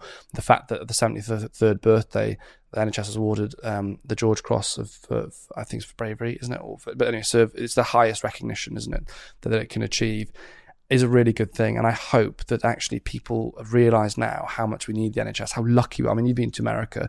You know, the beauty is if you're here in this country, if you've, God forbid, you're cycling home from work one day and you get knocked October, you get hit on the head and you have a bleed in your brain, you will go to a hospital. You'll be operated on by uh, a neurosurgeon who will look after you. You'll be in a hospital bed. You'll have all the rehabilitation that you need and support, even if it's for many months. And you will, at the point of that service, at the point of care, you won't pay a penny. And that is incredible. If you compare that to the God knows how many hundreds of thousands of millions that would cost in other countries, we're very lucky. Oh my God. Anyone that's against the NHS only needs to go spend a week in uh, New York and just go, you know, uh, speak to people about um, their relationship with their health. Yeah. For us, we don't we don't think about it in the same way. People in the US have to choose their job based on health yeah. options, and they have to. And when they get, you know, when they lose their job, they're losing their health care. Yeah. And it's just, and we don't even consider it. No. And I tell you what, from living in New York for three years, I'd much rather have it this way. I, I fit, and it's given me this huge sense of gratitude for the NHS because we just totally take it for granted, especially people that haven't experienced the alternative. I mean, I, I, I, I um, a few years ago, I got sepsis. Uh, I was actually working in A and E that day in a shift in Lewisham, and about I started having fever in the afternoon, and by by late afternoon, I didn't really didn't feel well. I actually cycled home about six miles from work, really struggling. I was really fit at the time, I was struggling to get home. Got home, I was like, pulse, I'm having a fever. Oh gosh, I'm actually quite sick. I was a bit of a realization. Got on the tube to go to uh, St Thomas's at Westminster. Pretty much collapsed in the door of St Thomas's. Ended up in resus and had the most incredible care. Was in hospital for a week with sepsis. But they saved my lives, and I was like, wow. And I saw it was really interesting because I saw the NHS from not as a worker but as a patient, and I was like, God, we are so lucky. I literally had everyone looking after me, the care I had, and let's be frank, I wouldn't be here if it wasn't for the treatment I had. And at the end of the week or whatever, thankfully I had a quick recovery. I just walked out of the hospital and, and with and I was like, that's it. You know, I've had this amazing care. I don't have to pay anything, and I and I'm still here to tell the tale. You know, so I think I really hope that people will support the NHS more than ever now, coming yeah. out of it and protect it and make sure we don't strip it of any more of its money. um, I want to talk about 2019, the which was the year 2020. Yeah, the year you lost your brother. Mm. Um, I I I saw your interview with Lad Bible, and I saw the um. I can't I can't quite you know I can't quite shake that that image of you sat at dinner. Mm. You said about your your dad's phone mm. phone call. Can you take me back to that that moment? Yeah, I mean, it's almost a year to the day now. I think the twenty third of July will be its uh, the anniversary of his death, but you know the year's gone very quickly. It's very odd. It feels like yesterday, but yeah, very odd with the time. But um, yeah, I was sat um, at dinner uh, in London with some friends. Uh, we actually just ordered a, a few drinks. Um, about to order kind of uh, starters, mains. I was busy looking at my menu, thinking what we're going to eat and whatever. I think, oh, it's a great place. This is, you know, enjoy myself. And the phone went. I'm thinking my dad would say, look, if you, because I do a lot of stuff with filming or whatever, you know, if you ring once, just if you just want to chat, ring once, and I know you're ringing for chat, and I'll call you back. But if you ring twice or more, I know it's something important, and I'll always answer, doesn't matter what situation I'm in. So he rung twice. In fact, I think it was going to the third call. All right, okay, I need to answer this, and I could hear in his voice instantly that something really bad happened. It, it's weird when you when you hear that rattle or that kind of tone in someone's voice. There's only one thing that has happened, and I just said straight away, like, who's who's died, like who's passed away, like what's happened. And he said, uh, Llyr's passed away. Llyr's dead. And I was like, what? Uh, and it was weird. The whole world like closed in, and I can't explain it. Sounds very dramatic, but it was like almost a spotlight came onto me in that moment, and I was like, "No, it can't be." I just couldn't believe it, um, and it the disbelief. And he said, "Yeah, he's passed away." And then we had to drive. But my middle brother Elliot, who's in the RAF, he drove up to London. He, works out just outside in one of the bases, and he came in to fetch me, and we drove back together. And it was kind of five hour drive back to West Wales, and it felt like 10 eternities. Like we, every mile was like the longest mile. And I went into every like corner of my mind, but you just couldn't fathom it really, you know, and you, I think that's the thing about suicide or, you know, about when these things happen, you know, it can happen out of nowhere and you just haven't seen it and you've been hit by this train. And it was kind of a weird, like we were talking earlier on about Freya and having the opportunity to say goodbye like having that closure. I didn't get that with him. You know, he was supposed to come to London the week after, and then we were going to go back to Wales together. And it's the first time I'd have seen him in a long time because of the pandemic. And all of a sudden, I was like, wow, I, I don't get any closure. That's it then. You know, and I think that has been very and continues to be very difficult. The lack of you know what why you know why didn't he talk to me about it? You know as someone who knew the work i was doing around mental health particularly during the pandemic um, you know why didn't you ask me for help you know? Um, it's very very hard. I, I, saw you said that one of your biggest sort of regrets as a family was not seeing the signs. Mm. and in hindsight you can start to think well you know. Yeah it's one of those things isn't it? I mean it's it, it, it's the you know he was very worried about his exam results uh, coming up at you know understandably so. He, he had a place at med school that he's very excited. He saw what happened to me. He's very excited about that. He's future planning about it and very looking forward. Um, and you know, I think probably in the weeks before, he probably was a bit more anxious about the pandemic. And I thought, well, you know, he's been locked up quite a bit with all the, the restrictions, but we're going to see him next week. But nothing out of what I would say is what you'd expect as a you know 19 year old kid that's been kind of stuck in the whole time. Um, but now it's easy. It is easy when you look back and you think in hindsight, oh, that was a sign of that, that, and that. But you're going to have that regret, aren't you? You know, you're always going to. It's human nature. Something my mum is always has that sense of guilt around it. You know, and she can't control what happened. It's it's his action. It's his choice that he made. But for everyone around that person, it is that guilt that you carry. I think forever. And there was no lasting indication of how he was feeling. He didn't. He hadn't said anything to anybody. No, I mean he was he was really fed up with being kind of the, the, pandemic again, and he was like worried about his exam results. We talked about that a lot, and I'd asked him about how he's feeling. I was like, "Yeah, once he got the got through this bit, you know, I'm kind of all right, kind of thing." And nothing that would make you think that, you know, and go down to that that route. But it's one of those things that people often when people go to you know take their own life, or you know, not all the time, but quite often, people will sometimes well at least in his case, you know, they don't give the warning signs because they've made their decision of what they wanted to do. Um, and the shame is, I think, the biggest shame, I think, is that he just obviously couldn't feel the sense within him that he could ask and say, This is how I feel. Can I have help? And when I talk about a lot of the work I want to do around stigma, and people go, Oh, yeah, we're talking about loads of stigmas done. So, no, because, you know, he felt to the point where he'd rather take a, a fine, you know, a finite a decision that had a binary decision, if you like, with his life he felt so much like this with it that he couldn't talk about it, that he took that decision. So I think there's so much cultural stuff, there's so much stuff around stigma that is still still got to do to change that because you know, if you'd have said something, if you'd talked about it, we could have, you know, I big believe that we can get through anything, we can change, you can, we can, we can work through most things, but you've got to have the opportunity for help. And I think that's where there's an interesting um, conversation around, yes, mental health services clearly need more funding. I'm gonna. I'm, there's no counter argument against that, and we need to do more. But we actually have to work on the education around mental health and the the stigma element too, because in his scenario, even if you had the best mental health system in this country ever, he if you didn't ask for help, how is he going to access that service? And I think we lose too many, particularly young men each year, who are not actually accessing any help or reaching out at all before they take that decision.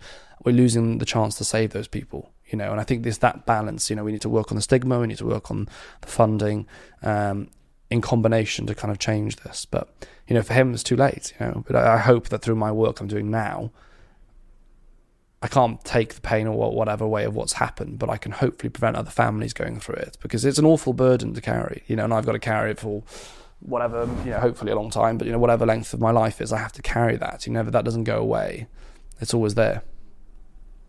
This is a tough question, but you just said that you you have to carry that burden, and people often think that, especially people that haven't aren't are naive to grief. Yeah. They think that it's you go through the process like break like a breakup, and then you're you know your business as usual. But you've got to carry that grief for a long time. Yeah.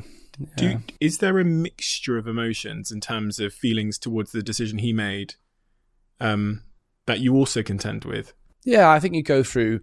I think you go through every emotion of like anger, upset, frustration, sadness, feeling of guilt, every spectrum of negative emotion, I think, and you cycle through that. And I think the process of I've had with grief is kind of going through the kind of shock phase, uh, you know, anger, shock, upset, um, you know, the kind of sadness through it and trying to come to a place of acceptance, I guess, is where you've got to try and get to. And I, I don't know, I'm guess somewhere on the way, I guess on the way to that, but you kind of go backwards and forth that sometimes you know, I think your grief is not a linear process. I think it's very much that zigzag of kind of you get better, get worse, get a bit, bit, bit better, get a bit worse. Um, and you know you carry what I think is like a black box in your head with it. You know, when it first happens, you're just staring into this abyss of this black box of sadness and everything, and then eventually you learn to close the box. Eventually, it shrinks a little bit, and hopefully, eventually, you can put it on your shelf, and you can sometimes go and sit and ruminate with it, but then you can put it back when you when you need to. And I think that is what happens, and I think that's why you will always carry it. You can't get rid of it. You know, you never stop loving that person. You know, you just have to learn to live with that black box in your head, basically. And you, I imagine that's quite. I mean, losing. I've got two brothers, so I'm. I imagine that's quite an informative life, in, uh, in, tragic informative life incident that then changes the way you view your own life and choices yeah. and decisions. And- I, I, think it puts into perspective thing. I think it puts things in perspective. But interestingly, not as well. I still get annoyed and upset about the same things I got annoyed about before. But then I have to go, Alex. Like in reality, some things you've had to kind of deal with is probably fine. And I think it's it's funny in, in that way. But it also does it does mean that you know I, I try. It's kind of given me a, a, another purpose that you know in life, I guess that I want to kind of work on, and I think it's it does does make me think much more about like I want to do I want to make sure that in life I, I can impact positively on people and, and if I can influence people in a positive sense in this space then I think that would be success to me. I think that if you, if it was to ask like what was the meaning, what is the definition of success to me, I think it probably would be feeling that I've made a genuine impact in that mental health space, and that other young people, other people, won't take their life or will seek help and get help before they're at that point or when they're at that point. I think that would be success for me, and yeah, I think that has that has changed a lot of that kind of mindset in my head. But I also want to live life a lot more. I've also like because it's happened. I'm like I want to go on holiday. I want to enjoy. I love cars. I want to go. I'm going to Formula One this weekend. I want to go and enjoy my hobbies. It's made me want to like live as an enriched life as I can. You said that you kind of your life will always kind of be defined as before and after mm. that incident. And I was when I was reading about the interviews that you've done and the podcast you've done um, following losing your brother, they always gravitate back to the, to this conversation. Mm right? It's almost and and, and it's become part of um, one of the things people like me want to want to talk mm. to you mm. about and ask you about. So I was, I was sat there wondering, how does that feel when you know that if you go and do an interview, go and do a podcast, that at some mm. point it's going to come back to that topic, a tragic topic of losing your brother? Well, so I, I, think it's true. It's that before and after element, isn't it? I, I, I don't think I am entirely the same person as I was before. I think, in fact, uh, and it makes a lot of sense. If you're going to experience a massive life changing event, it's probably going to change you. If it's changed your life, it's going to change you. I'm still the, at the core the same person I always was, but I think I've probably been slightly molded a bit differently. And, and I think I don't I don't think I'm entirely the same, and I don't really know what I mean by that, and I can't really give an answer to in what way am I different. But I'm just not quite the same person, I think, and potentially it's because I have to carry this box, you know. Um, but yeah, in terms of kind of interviews and things afterwards and talking about it. As odd as this might sound, in many ways it's therapy. I know that might be a, maybe not the answer you probably expected, but in a way, it's a way of me talking with different people about an experience that has shaped my life and hearing their thoughts on that as well. And and I've taken a lot from speaking to people about it, and and and and I think talking is good. Um, and I think bottling these things up and hiding away wouldn't help. And it's interesting because I when he passed away, we took the decision to go public and tell people because Uh, you know, he passed away. I didn't want there to be any confusion. Has he died of COVID? He, you know, what's happened? You know, how has he passed away? I wanted people to understand. No, he died of, of mental suicide. He had a mental. He, he died died of a mental health illness. You know, that was very important for us to make that kind of statement. But I knew in that point that the people then would, you know, that we would end up talking about this. But the way I kind of see it is that even on days it's difficult to talk about, if it helps someone else, if someone else is listening or watching this podcast and they go, you know, I'm going to watch out for the signs in other people, or I'm going to be much more aware of this now, or if I'm struggling, I'm I'm going to give it this chance. I'm going to speak to someone. I'm going to go to, to, to a professional. I'm going to speak to my family, talk to my friends. Then that to me is worth doing that interview. You know. The other consequence of speaking about it so often, um, and being known as someone that has, you know, part of your um, story tragically is that your brother took his own life is you will get and I I know I have a mm. fraction of this but you will get thousands of DMs of people who are feeling mm. suicidal who mm. are you know in a very very very dark place in fact I imagine if you opened up your phone now and went on your DMs it wouldn't take long for us to find a couple of those just at the top of your Yeah. inbox, right? That is, I mean, that must feel like It's heavy. It's heavy, Heavy, and I think this role has been. I mean, I, I really enjoy what I do in the youth mental health work, and I think a lot of the work we do is very, very positive, very uplifting, actually. And I think the work, particularly on well-being, is really, really positive. And I want the conversation around mental health to be one about how exciting it is as a space by empowering yourself, giving yourself the tools to live a happy and successful life in whatever definition that is. But of course, there is the other side of it of having that weight of those who are, are, are struggling. Um, and you know what I try and do is work across you know basically in areas and campaigns that can help the majority in these things. You know I realize that sadly I can't sit and help and fix everyone's that's DMing me. If I tried I would fail. I'd probably cripple and cry if I tried to do it you know. So I try and look at doing the big projects and help people in that way if that makes sense. But you know of course when I, sp- I speak to a lot of people because I go out and speak to young people I speak to people who are, who are struggling in person and it is heavy sometimes. But again I go back to if I feel like I've managed to help them and that's that then that really helps. And of course a lot of the content that I make is around you know speaking about out about well-being about mental health. I feel that I'm able to influence people in a positive way. But of course it is heavy.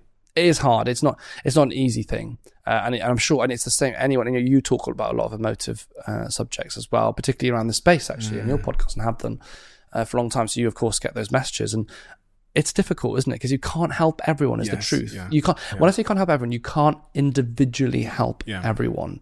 And, And you I also know logically that the best return on your time would Yeah. be, in in that case, making just in the case of Instagram. I know that the best return on my time, if I want to help people, would be to take that one hour that I could have spent going back and forward with someone in my DMs and make it into something that could reach a million people Yeah. by making a video, for example. Yeah, well, it's the same. It's the same idea of like A and E. You know, in A and E, and a shift in A and E, uh, and I still I do it because I really really love it. Selfish, selfishly, maybe maybe. But if I do a shift in A and E, I can help eleven or twelve people, which is really. And I'm not taking away from that at all because the change you make in that person's life, literally saving people's lives. Okay, so I don't see it as, as it's like oh I can help more is better. But if I'm using my platform in the mental health space, particularly in what I'm trying to achieve, I can reach so many more people. Um, you know, because in A and E we're fixing people with problems that we can fix in that moment. That's No. the idea of A and E. You know, well, the work I'm doing is really prevent preventative. Preventative. So I that's what I've realized. That's why I stepped away more since post pandemic from the A and E work because I've realized that that is fixing the problems when they've happened. I want to work on that preventative side and reach as many people as possible. So that's why that's that kind of that value of time. Of course, makes perfect sense. I actually watched your video on on this last night where you were announcing that you were making the shift, and I'm sat there thinking, like, and just this is what I was thinking. I was thinking, obviously, I was like, there's not a lot of people that have the ability to reach millions a day with a preventative message. So I feel like. And this is not me trying to tell you how to live your life, but I was like, that's obviously the best return on your time is to work in the preventative end, which you've, you've talked about today. Um, uh, do you think you've got balance in your life? Um, I think I'm finding it. So probably no with binary ans- uh, is a binary answer. I, I think we're all trying to do that. And as How someone, is your life out of balance? I think at the moment, particularly coming out of the pandemic, I'm still trying to figure out the workspace stuff. Like as before, I worked in A&E kind of two days a week. Then I'd work from home and doing stuff. But now I'm moved kind of out of the A&E sphere as much, even though I, I'm going back to do some shifts. I'm, I'm not going to be in as much as I was. I'm just trying to find that balance of switching off and switching on. So the working day, you know, especially because so much of my work is across Instagram and stuff. I'm finding that that challenge.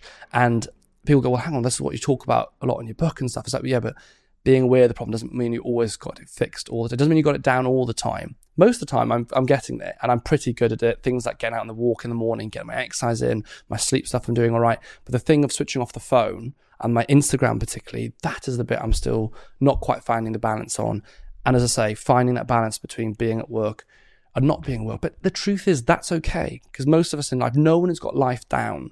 I don't think there's anyone I've ever met they've got entirely got their life down. They might have their career down, they might have problems in their family, or they're falling out with their girlfriend or whatever. No one's me. got it down. No, That sounded Uh, like me. Sorry, no, no, me. no. I mean, I mean, it, everyone has a time where, right. like, at any time something's going too well, you know, something's not, something's going to happen.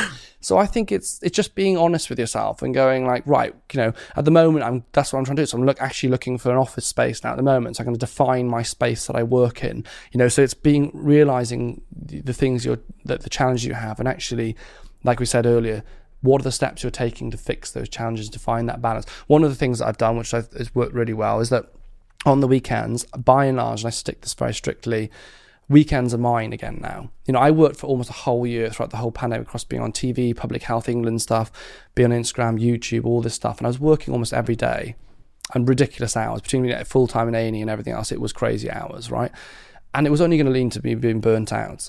You know, and I think you know, and that's fine for a short period of time. It's not fine for the long term. So now I've fought back and dragged back my my weekends. Mostly, mostly got my weekends back to actually do stuff with my family and my friends. Go to the Formula One, go to Goodwood, or go and watch tennis and stuff. You know, very fortunate to be able to do these things. But when I'm old and I look back on my life, I want to remember and look back and go, actually, I did make the most of life. I didn't just work all the time.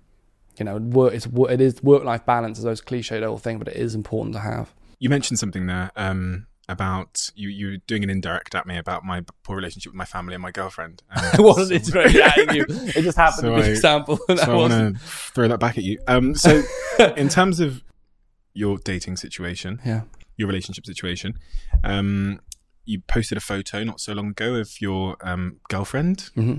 Ellie.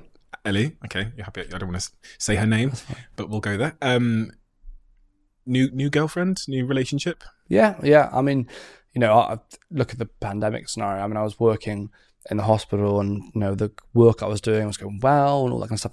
Pretty um, losing his life. Focus on that part of it. Um, but my relationship suffered because I worked so hard in that sphere. You know, my girlfriend at the time moved back to Bournemouth where her family was, so I was working ridiculous hours, not seeing her at all because of the pandemic restrictions, being separated, and my relationship suffered. So I've been I've been in that situation, and um, it ended for that reason. We've been in that relationship for like two or more years. And I think it was quite a serious relationship at the time. And then, you know, the pandemic and my focus on the work probably was resulted in the end of that relationship. So that was a, a big thing. I think part of coming back to work life balance and now going into this new relationship, I think I'm trying to make sure that I'm investing in both uh, in all uh, in those aspects of my life as well. You know, the, the family, the friends, the relationships. It's not all about the work or you know the campaigns or the things I'm doing. You've got to again, it's finding that balance. that balance. But I, you know, I learned I learned from that, and I don't regret it. I, my my role in that pandemic was your to current, be there. Your current relationship. No, no, no. yeah, I, don't regret, I don't regret choosing to be in A&E and to do what I did in that pandemic because that was my purpose at that moment. That was the right thing for me to do. And sadly, sometimes following your purpose has outcomes and things that it affects, and that's the way I see it.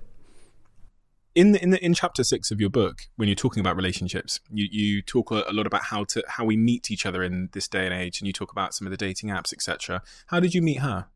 We actually met uh, in person. Uh, oh, really? In, in, the in the kind of traditional idea. way, like in when there was the kind of break in the pandemic, you could could meet people and just at just at a, a pub actually, just really? natural, normal meeting place. But obviously, that's changed so much now. I mean, I'm not on the dating apps for the reasons that you know. I think for obvious reasons. Um, but that has become so much too many inquiries. uh, that you know, I love how you, you have to brush over that. uh, uh, that is that is the thing, isn't it? Is that is where people are meeting each other now, and I think that's why in the book I didn't brush over that topic mm. because. Mm. We have to accept that people are meeting each other through all these various apps, whatever it might be, and the technology and, and things now. But it's it's about not forgetting that, that at the heart of that that connection that in person and physical connection that you build with someone needs to be there as well. It, it can't just all be online. It's like an entry point to meeting people, isn't it? But I think it's a, it's an interesting one. Things have changed so much. I mean, I, I, I, are you on the dating apps? Are you? I'm not uh, on the dating apps. Currently? No, I couldn't do that. No, unfortunately. No, no, no. no. not that I'd want to, but yeah. I couldn't. No. No, but it's changed so much for people. I think the the the world of dating. And I think that one of the things I do worry about. I don't know what you think about this, but I think the world has become so what's the word like throwaway. Things are like you can date someone see them on a date bump gone next time. And it, that that I worry about a little bit about that about Shallow people connection yeah, yeah. Not real like even amongst friendships and stuff people are just like right in and out. It's like a swipe left swipe right kind of idea. And I I worry about that a little bit. Why are you hard to date? Um I think that over the years that I've been so focused I think on my work and the things that I want to do very driven in that space. I mean, yeah, like there's there's always an element of selfishness, isn't there? When you when you focus on something to the extent that you have, and and and I have certainly, particularly for example in the pandemic, it becomes almost selfish because even if you're doing it for altruistic means, it becomes it's becoming something you are doing so intensively that other people are being maybe not, not being having the focus that they're expecting, or you're not giving attention to other areas. So it's become selfish, doesn't it? And I think that makes it, it challenging. But I'm getting much better at that. And I hope Ellie would say that as well. well, we spoke to her and she said, no. yeah, she actually said, uh, Ellie, come on out. Say, yeah, he's, he's on his phone all the time. yeah, yeah. yeah. Yeah. What relationship advice would you give me if you've learned something? You know, I'm single at the moment, trying to f- fix that situation. But what advice would you give me that you've learned as being a you know a very purpose driven, busy guy? Um, what's the one thing you think? Do you know that's the most important? I think the first thing is don't try and fix it. Um. I think it's that acceptance. I think I, I don't think I, I'm a big believer. I don't believe that happiness is, is like altered whether you're in a relationship or not. Your state of happiness is like a it's an internal thing. Relationships, uh, other people are external. They do add to that, of course. I'm not clearly, I'm, you know, it'd be worrying if I didn't think Ellie didn't make my life happy. But she can, she can add to something that's existing. Mm-hmm. If it's not there in the first place, there's nothing to add to. So, um, you know, I, I always think it's it's focusing focusing on yourself and your passions and interests, and try and meet someone that will genuinely. It's so cliche, but it is. I think it is really, really true that add genuinely adds to you as a person um, you know, if you're rubbing up against someone, your your purposes aren't aligned in some way. There isn't some kind of crossover in your directions in life. I don't know if that's going to work.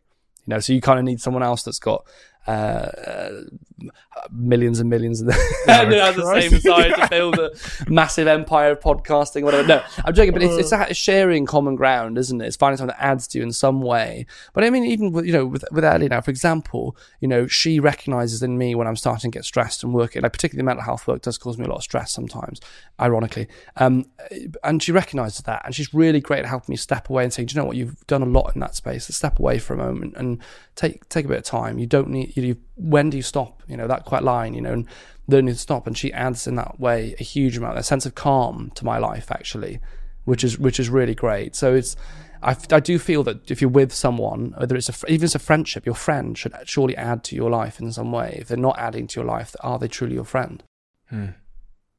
Very deep thoughts. No, yeah, no, but it's so what are your it's thoughts me... about it? I mean, what are you, what are you looking for in your next girlfriend? This is going to this is turning. no, it's a good question. So, what am I looking for in my, my next girlfriend? Um, I've I've actually always been pretty clear. Or your final girlfriend, yeah, because I do the podcast a lot. So I always ask these questions, and I ask them to a range of guests, and I've got. I mean, 10 years ago, I would have told you about hair colors and nonsense like that, right? Yeah. And I've got more fundamental over the last decade. And I'm at the point now where one of uh, really three things, which is I want them to help me um, become a better version of myself, mm. purposefully ambiguous. Mm. So that could be a more kind person. It could yeah. be more spiritually in touch. It could be more successful in my business, but help me become a better person yeah. and vice versa. Yeah. Yeah, right. Yeah, so yeah, yeah, yeah, um, the second thing is um, sexual attraction. Yeah. which you write about, and you write about the importance mm. of of having those conversations and being open about that in your book. Um, it's just important. I've mm. had everything else and not that, and it doesn't work, right? So, uh, and the last one was I, I would refer to it as like mental stimulation, which mm. is just being able to connect intellectually yeah. around topics. Um, and I think if I can, those are the three things. Everything else is kind of, you know, blah, blah, blah. And I know there's going to be loads of bullshit. You can't, as we talked yeah. about earlier, all things come with a cost. Yeah. So it's really, yeah. and, and that's another point is this really important question, which I, I've come to ask myself, which isn't, which used to be, are they perfect? Right? and I've and over my alas, you'd be looking for the whole of your yeah, lifetime. Yeah, the unicorn. I'm fucking. Yeah, yeah, but now it's refrained, and it's now, is it worth it? Yeah. Which, I know exactly what you're saying. Do you know what I mean? First of all, I agree with all your three points uh, entirely, and all of them are required, I think, to be in there um, for it for it to kind of work. But yeah, I mean, no one's perfect. We're all in the the beauty of the world is everyone's imperfect. You know, we'll all have things that people would say, Alex, that's a really annoying trait of yours. You know, we're gonna have that, right? It's finding what you, it's finding, is the good worth the things that you maybe don't think are as perfect about that person. And when you found that in someone, you've really won. You know, being like, do you know what? I accept their imperfections. They accept my imperfections, but the good and the combined good parts of each mm. of us makes it worthwhile. And I think that is the ultimate goal, isn't it? Really? Yeah, just to find someone that's worth the bullshit and uh, I mean, we all have bullshit, and this Yeah. is what really what this. It's a really introspective thing where I realized that I am so imperfect. So the pursuit of finding someone that is perfect is such a nonsense thing Yeah. to do when I'm so clearly imperfect by whatever definition you want to use. We're all like we're all like jigsaw shapes, aren't Yeah, we? Really, just- in our lives, and you kind of got to be able to fit. And it's also the practicality of life. You need to have uh like careers, that, and it's so difficult in modern life. Like people have opposing careers that don't work together. It's like there's so many bits of that jigsaw. But I think again, it comes to even stuff about careers. If the other bits and the sum of the rest it equates to that being worth it, then you find a way to make it work. You know, you find you find a way to you know make that relationship grow and, and work but you just got to find that right it's finding that right person i think and i think if you go into it with that mindset with those three kind of key ideals and, and things that you're looking for then yeah hopefully you won't go too far wrong Well, I have to ask you one last question, which is, you know, this is a business podcast at the end of the day, or at least I say it is. At Yeah. least that's the category I put it in. Um, and you've started a business prescribed, which is in the the well-being wellness space. Um, why? Um, you were already busy. What are you doing? And uh, tell me how hard it is. Well, funny if it started from a place of um, uh, I, I love bath bombs because I right okay, so I have to like stop myself from doing things. I need to like put myself in a place where I sit down, I relax, and I unwind. Getting in the bath, you know, put your phone away from the bath. You can't do very much really. You're sat in the bath, right? Put some music on, listen to your podcast. Well, occasionally I have like the bath. That's not an image you probably want to think. But anyway, I sit in the bath, listen to the podcast, right? So just it helps me chill out. I chuck a bath bomb in or whatever. And I was doing, I was showing on my stories. I always show it chucking in the bath bomb and uh, on my stories, and I chuck the phone away to get in the bath. And people start saying, "Why didn't you do it yourself? Why didn't you? Lush is great, but there's no one in that space. Why didn't you create it?" And I thought, I actually do a lot of stuff in my life that's very heavy, it's very stressful. This would be a really exciting business to do. So I kind of started looking into it, and a few months later, we've you know we've got we're doing a range of bath bombs, which uh, I'm very proud of. The vegan bath bombs. We're trying to th- I say environment in mind because I think sustainability is a word that's very tricky to say that you're truly truly sustainable. Um, environment in mind, and we're growing our product range. You know, the idea of prescribed is that you're prescribing yourself time investing in yourself and self care. And I think that's what I was doing getting into the bath, and that's what I want the brand to be. So it's going to be candles, shower products, uh, you know, uh, self creams and moisturizers, everything around that self care space. But it's great; it's booming quick because I think people are so interested in this space. It's what is a three billion uh, uh, pound uh, space in the market at the moment, isn't it? It's a huge industry that's growing, and people want to genuinely take care of themselves. And it's just, yeah, it's it's it's it's very exciting. Um, This you is know, your it's first grown. business. It's my first business. Yeah, Are you CEO? I'm CEO. How are you, uh, how are you finding that? It's it's it's it's outside the comfort zone. I mean, I, Yeah. talk about it, it's, it's well outside the comfort zone, but I interesting way to put really enjoy it. I, I I really enjoy. it. I've got a great team around me. We've got like a small team. You know, it's not compared to your businesses, No, no, no. you, you know. But we've got to start somewhere. I've got a small team around me, and what I what I think is very important, and I, I say this not I've got no right to say this in the business space, but I, I've learned it in life to be true.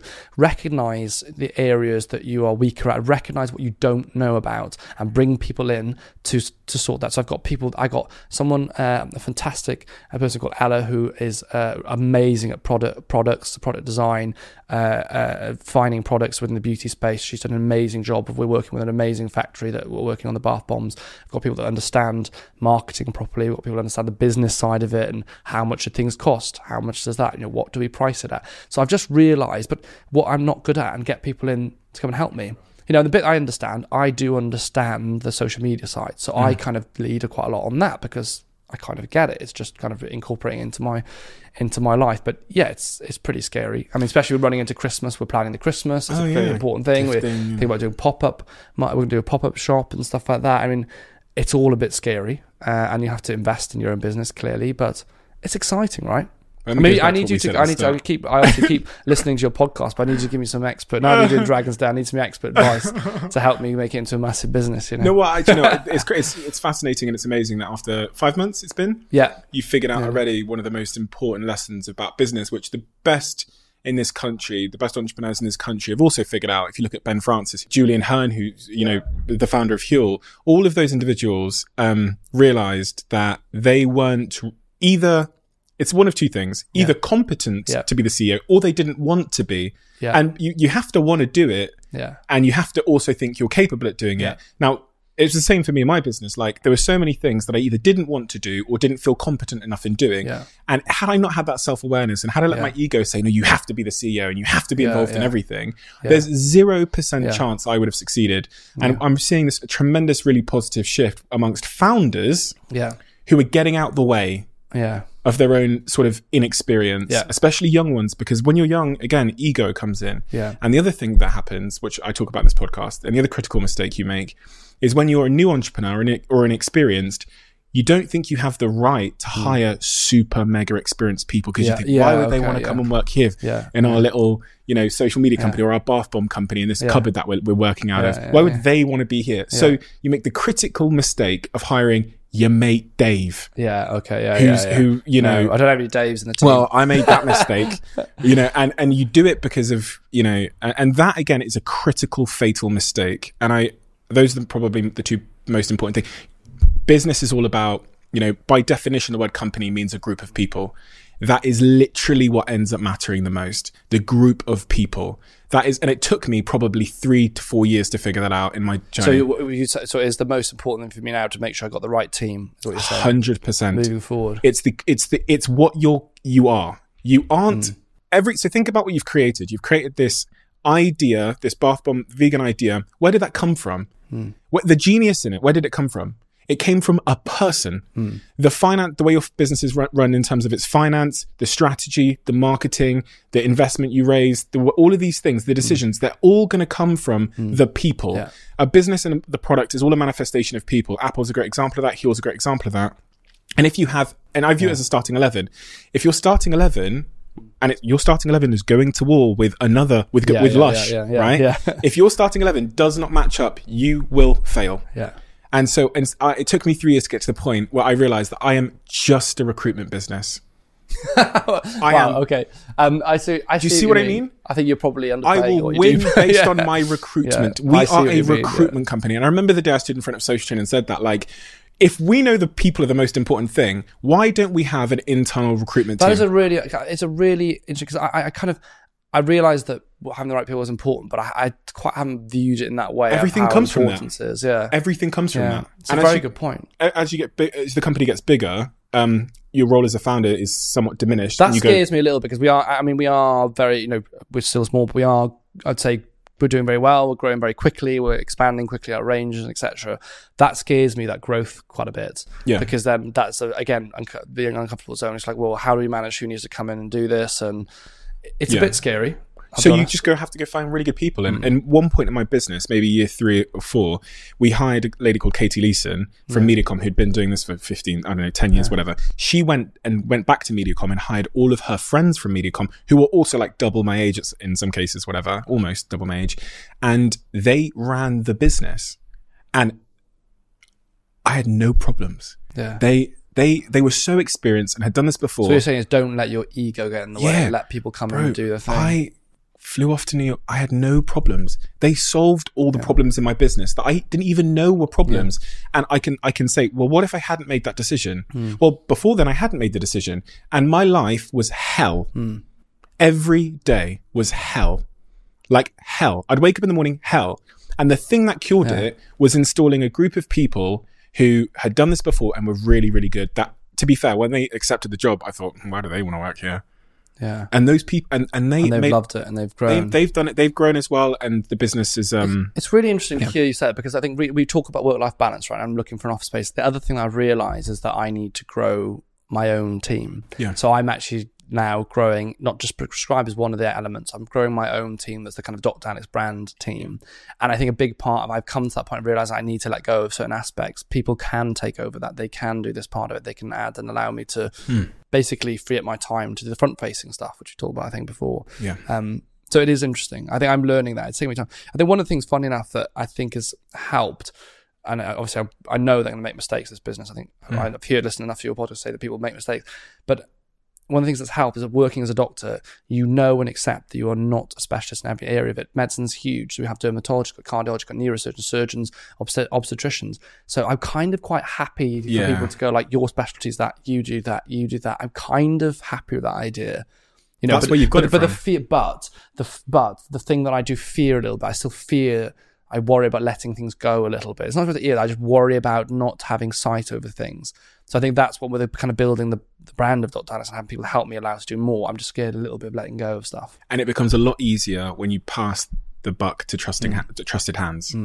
You, you'll always have the fear if you're passing any part of the responsibility of your business to a hand that you don't fully trust. Mm. What you want to do, and this is exactly what happened in my business, is I passed it, passed it to hands that were better than me. So I was like, oh, fuck it. And I always think this. I said this to my peer a few times, like in the company, in like, say, the video department or the studio, or whatever, the guy is better than me that runs the studio. So I never speak to him. And then Yeah. Steve Jobs said the same. He said, Your job as a CEO is to hire um, great people and they tell you what to do. And that, and That's if, amazing. and if you're still you've still got trust problems in your business and you still aren't you know you're concerned about giving up responsibilities then it's because you don't have the right people Yeah. and so again it comes back to that point of that being it turns out that that's everything and I didn't know it That's really useful advice. me Well, I'm glad years. I've, not just to chat Yeah, to you, no, I'm yeah, glad. I'm going to Yeah. take all that away. Well, That's it took useful to genuinely. know, honestly. it took Thank me you. years, and I had to witness the pain of the opposite Okay. to realize. And I don't. I just pray you don't. And I, I've So I, choose. I need to just surround myself with the right people and trust them. pe- yes, people way beyond the people you think you deserve in your business Mm. at this time, and that's what moves it forward. People that you think, why would they that go get the global head of marketing of Lush? Yeah. And your job as CEO is to sell them on the reason why it's better to be in this small, exciting, agile startup than that big, boring conglomerate where you're a cog in a wheel. That's the that's the pitch, right? I'm going to write that down. Yeah, yeah. Saving the pitch. Well, you've got a recording anyway. But listen, Alex, you, you know, you've given Thank me you. tons of your time and um, reading about yourself, your journey. You know, I don't, I don't watch Love Island. I've got to be honest, but um, so there's always that stigma when you think about oh, Love Island. It comes with a bit of a, a, a tainted brush. But as I delved further into your journey, I was just so inspired by everything by how intelligent you are by your radical empathy for people which is again is quite rare these days by your sen- you're being so uh, sort of obsessively purpose driven which again is super rare especially for someone that's been on love island you know i'm you don't have to say anything i'm the one stereotyping um and it's just so incredibly inspiring. And this book that you've written, "Live Well Every Day," um, is a perfect. It's perfect because it's so inclusive and it's so actionable and it's so it's and that key word there is inclusive. When I read it, I felt like this isn't going to create a barrier to entry for anybody. And you're a doctor, so you could have easily just equated and done like word porn, but you made it really accessible and um, uh, actionable and broken down into key categories and you're you're conveying a critically important message to a society that needs to hear it right now so thank you thank, Thank you for you. all of your work in the NHS very selfless and I mean that in and of itself is is you know tremendously commendable and thank you for all of the inspiration because you've certainly inspired me Well, thank you so much for having me. It's an honor to be on this podcast, and I've learned a lot as well. So thank you. oh amazing Alex thank you so much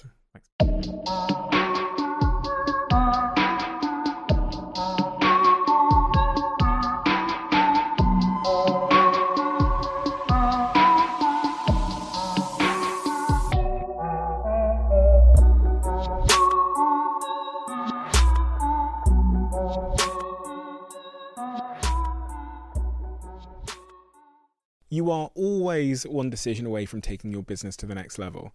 And a decision that's helped me to transform my business is moving over to NetSuite, who I'm excited to say are a sponsor of this podcast. If you don't know already, NetSuite is the number one cloud financial system bringing accounting, financial management, inventory, HR into one platform and one source of truth. It's reduced IT costs because it lives in the cloud, so you can access it from anywhere. And the cost of managing and running multiple systems because it's in one unified business management suite. My team and I don't have to worry about tasks being manual and clunky.